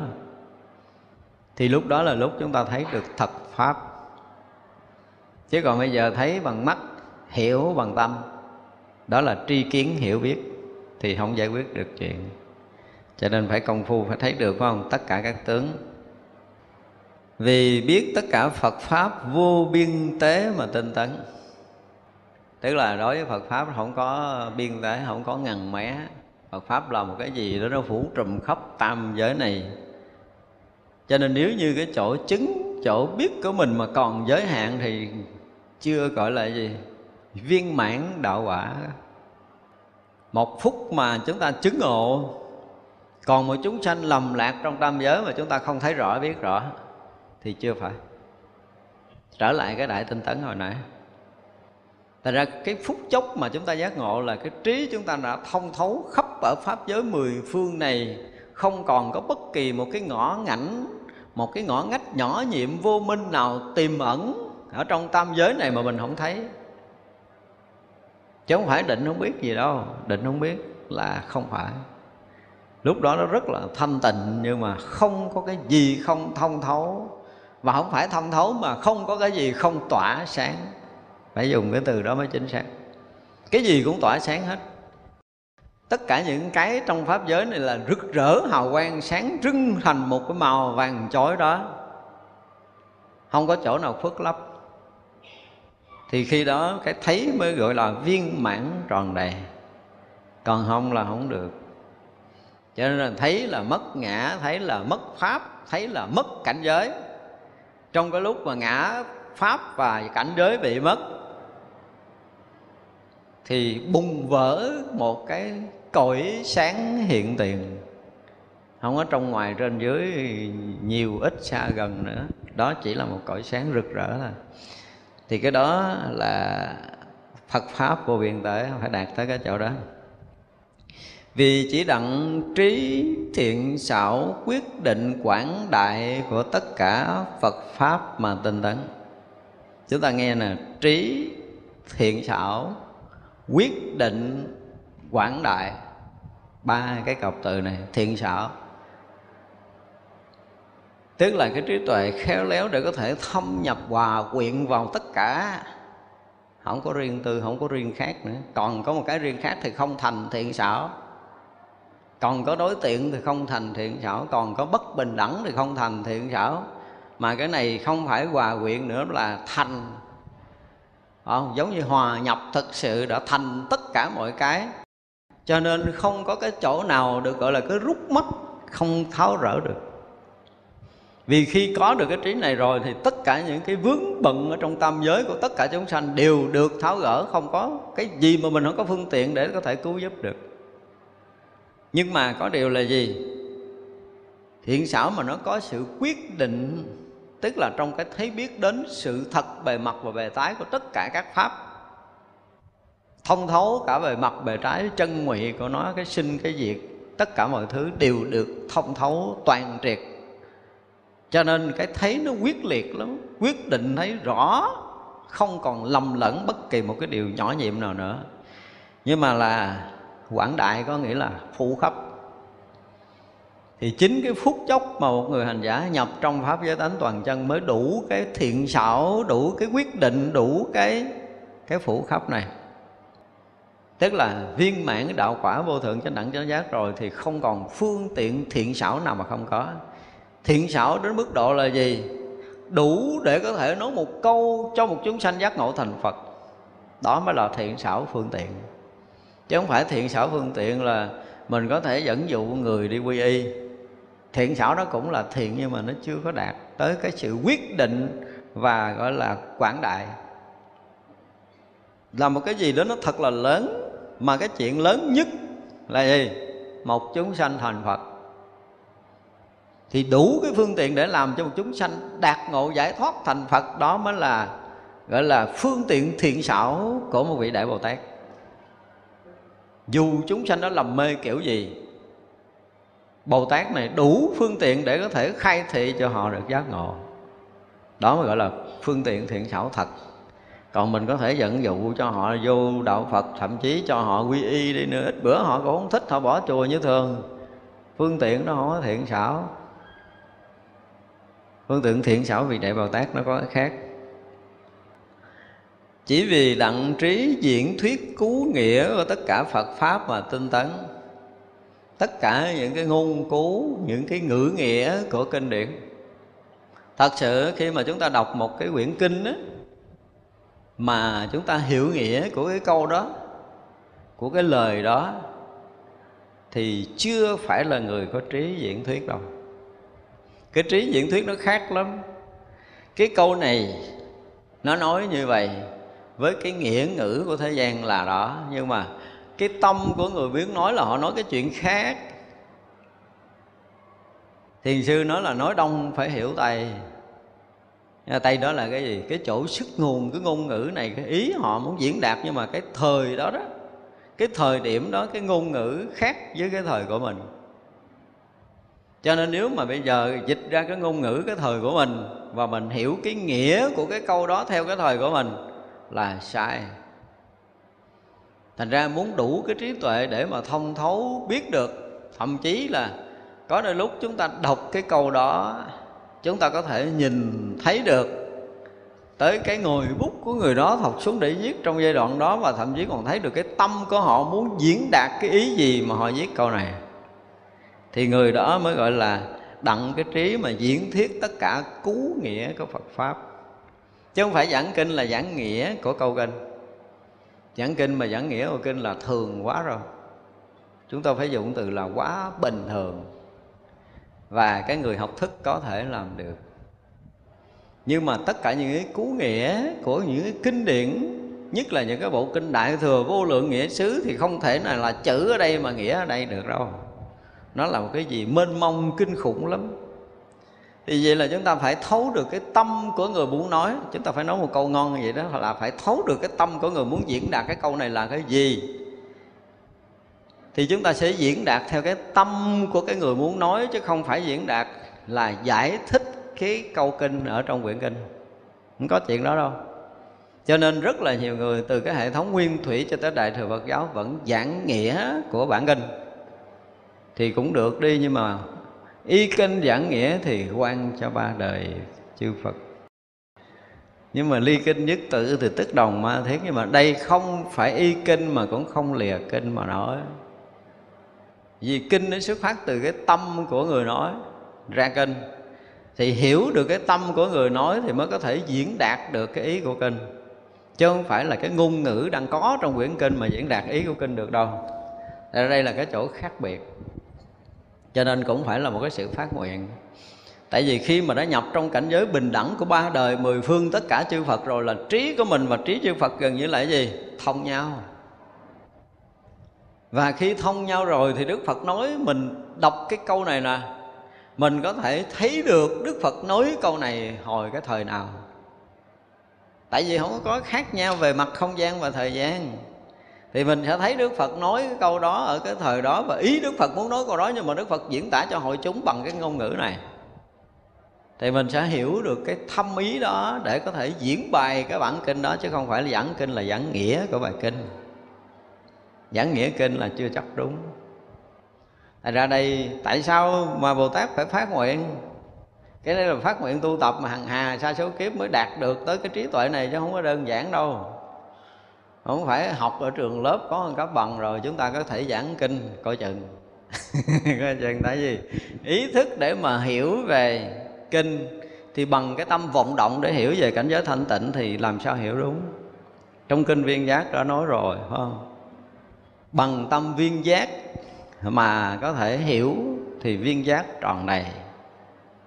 Mà bằng cái vọng tâm để hiểu về viên giác thì viên giác trở thành vọng. Thành ra chúng ta học để mà hiểu kinh, mà giảng kinh thì bằng vọng tâm để giảng cõi giới thanh tịnh, thì kinh nó biến thành vọng động, khiến cho chúng ta bị một cái tội gì? Tội phá kiến. Giảng kinh mang tội phá kiến nếu chúng ta không ở trong cái chỗ thanh tịnh để mà giảng, nhất là những cái bản kinh chuyên môn. Tại vì sao? Tại vì ý của Phật nói cái khác, từ bản tâm thanh tịnh Đức Phật nói chuyện này nó khác hoàn toàn. Trong cái thấy biết thanh tịnh của một bậc giác ngộ để nói, còn mình trong cái hiểu vọng động của một cái vọng thức của chúng sanh để mà hiểu. Mình đem cái vọng thức này để mình truyền cho người khác có nghĩa là tội phá kiến. Vậy là giảng kinh thấy vậy cái bị mất phước kinh khủng nếu chúng ta nói sai, ngàn đời cứu không kịp. Thật ra đừng có nghĩ là chúng ta học hết những cái trường lớp Phật học chúng ta được quyền giảng kinh. Cái thấy đó là cái thấy sai lầm. Như bây giờ cái cách truyền bá là như thế, cho nên cái sự lầm lạc không nhỏ. Chỉ còn một người mà nói đúng một lời Phật Pháp mà nó gây chấn động không phải cõi người mà tới các tất cả các cõi khác nữa. Nếu chúng ta hiểu được cái cú nghĩa của kinh là cái gì. Cú nghĩa không có nghĩa là lời nói đâu, không phải là ý nghĩa của lời nói đó, của ngôn cú đó. Mà cú nghĩa là một cái gì đó nó thâm sâu từ nơi, nơi tâm của một bậc giác ngộ muốn truyền đạt. Cho nên đây cũng phải là một sự phát nguyện lớn, tu tập để mình đủ cái trình độ để khi mà đọc quyển kinh là thấy Phật muốn nói cái gì, chứ không phải là cái nghĩa câu này là cái gì. Đây là cái việc rất là khó, không phải là dễ, để mà chúng ta có thể nói được những cái điều mà Đức Phật muốn nói trong những cái bản kinh, và nhất là những cái bản kinh chuyên môn. Hồi chúng ta học tới đây chúng ta nghỉ ha. Chúng sanh vô biên thể nguyện độ phiền não vô tận nguyện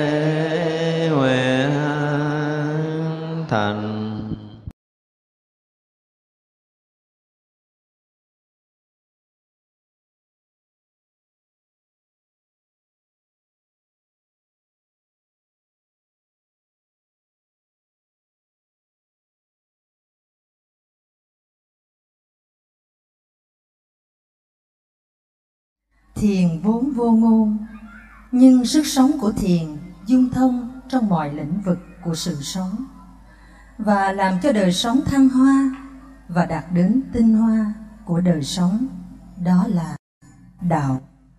Đồng thời thể hiện những tinh túy của đời sống, vượt thoát mọi ràng buộc thông qua hội họa, thi phú và âm nhạc đã được Đại đức Thích Tuệ Hải thể hiện sự sống thiền bằng âm nhạc. Và bây giờ con xin diễn ngâm hai bài thơ của Đại đức Thích Tuệ Hải. Xin mời quý vị cùng nghe. Bài thứ nhất, Tạ Ơn. Bao nhiêu năm phong trần đêm trài, đắng cay ngọt bùi đủ để yêu thương.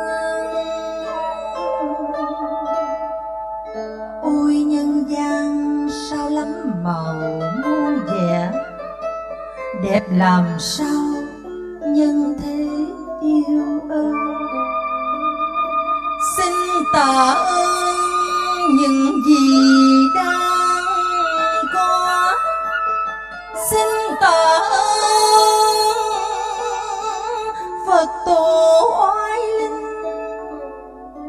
xin tạ ơn chư vị thánh hiền, xin tạ ơn pháp giới chúng sanh, xin tạ ơn đất trời sông núi, xin tạ ơn vũ trụ mênh mông, xin đa tạ, xin trọng ơn tất cả đã cho tôi hương vị cuộc đời, đã cho tôi vị ngọt trần gian, đã cho tôi niềm đau nhân thế, đã cho tôi trí huệ tuyệt vời. Để bây giờ đạo đời tỏ ràng, đạo vàng tỏa khắp nhân gian. Ôi cực lạc, ôi niết bàn miên diện, ôi thế giới muôn ngàn hoa rộ nở, âm nhạc reo vui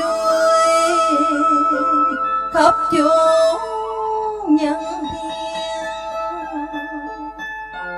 Nếu ai biết ta bà vui đến thế, đào diệu màu tỏa ra nghìn thu.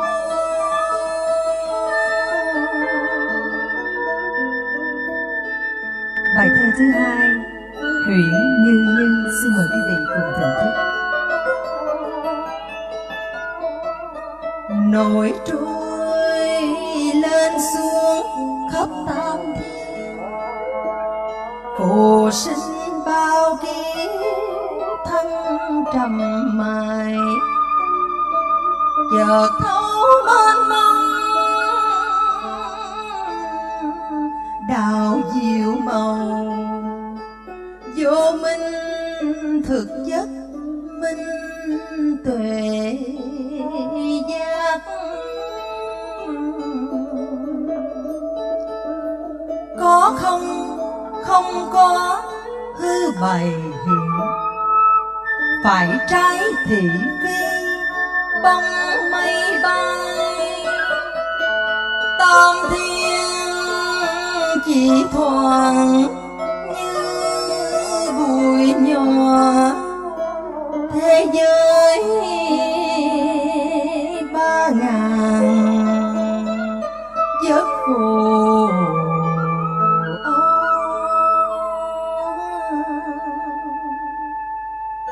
Ảo quá hư không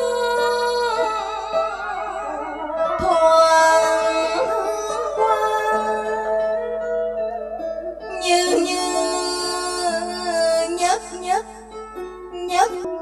như như nhất nhất như như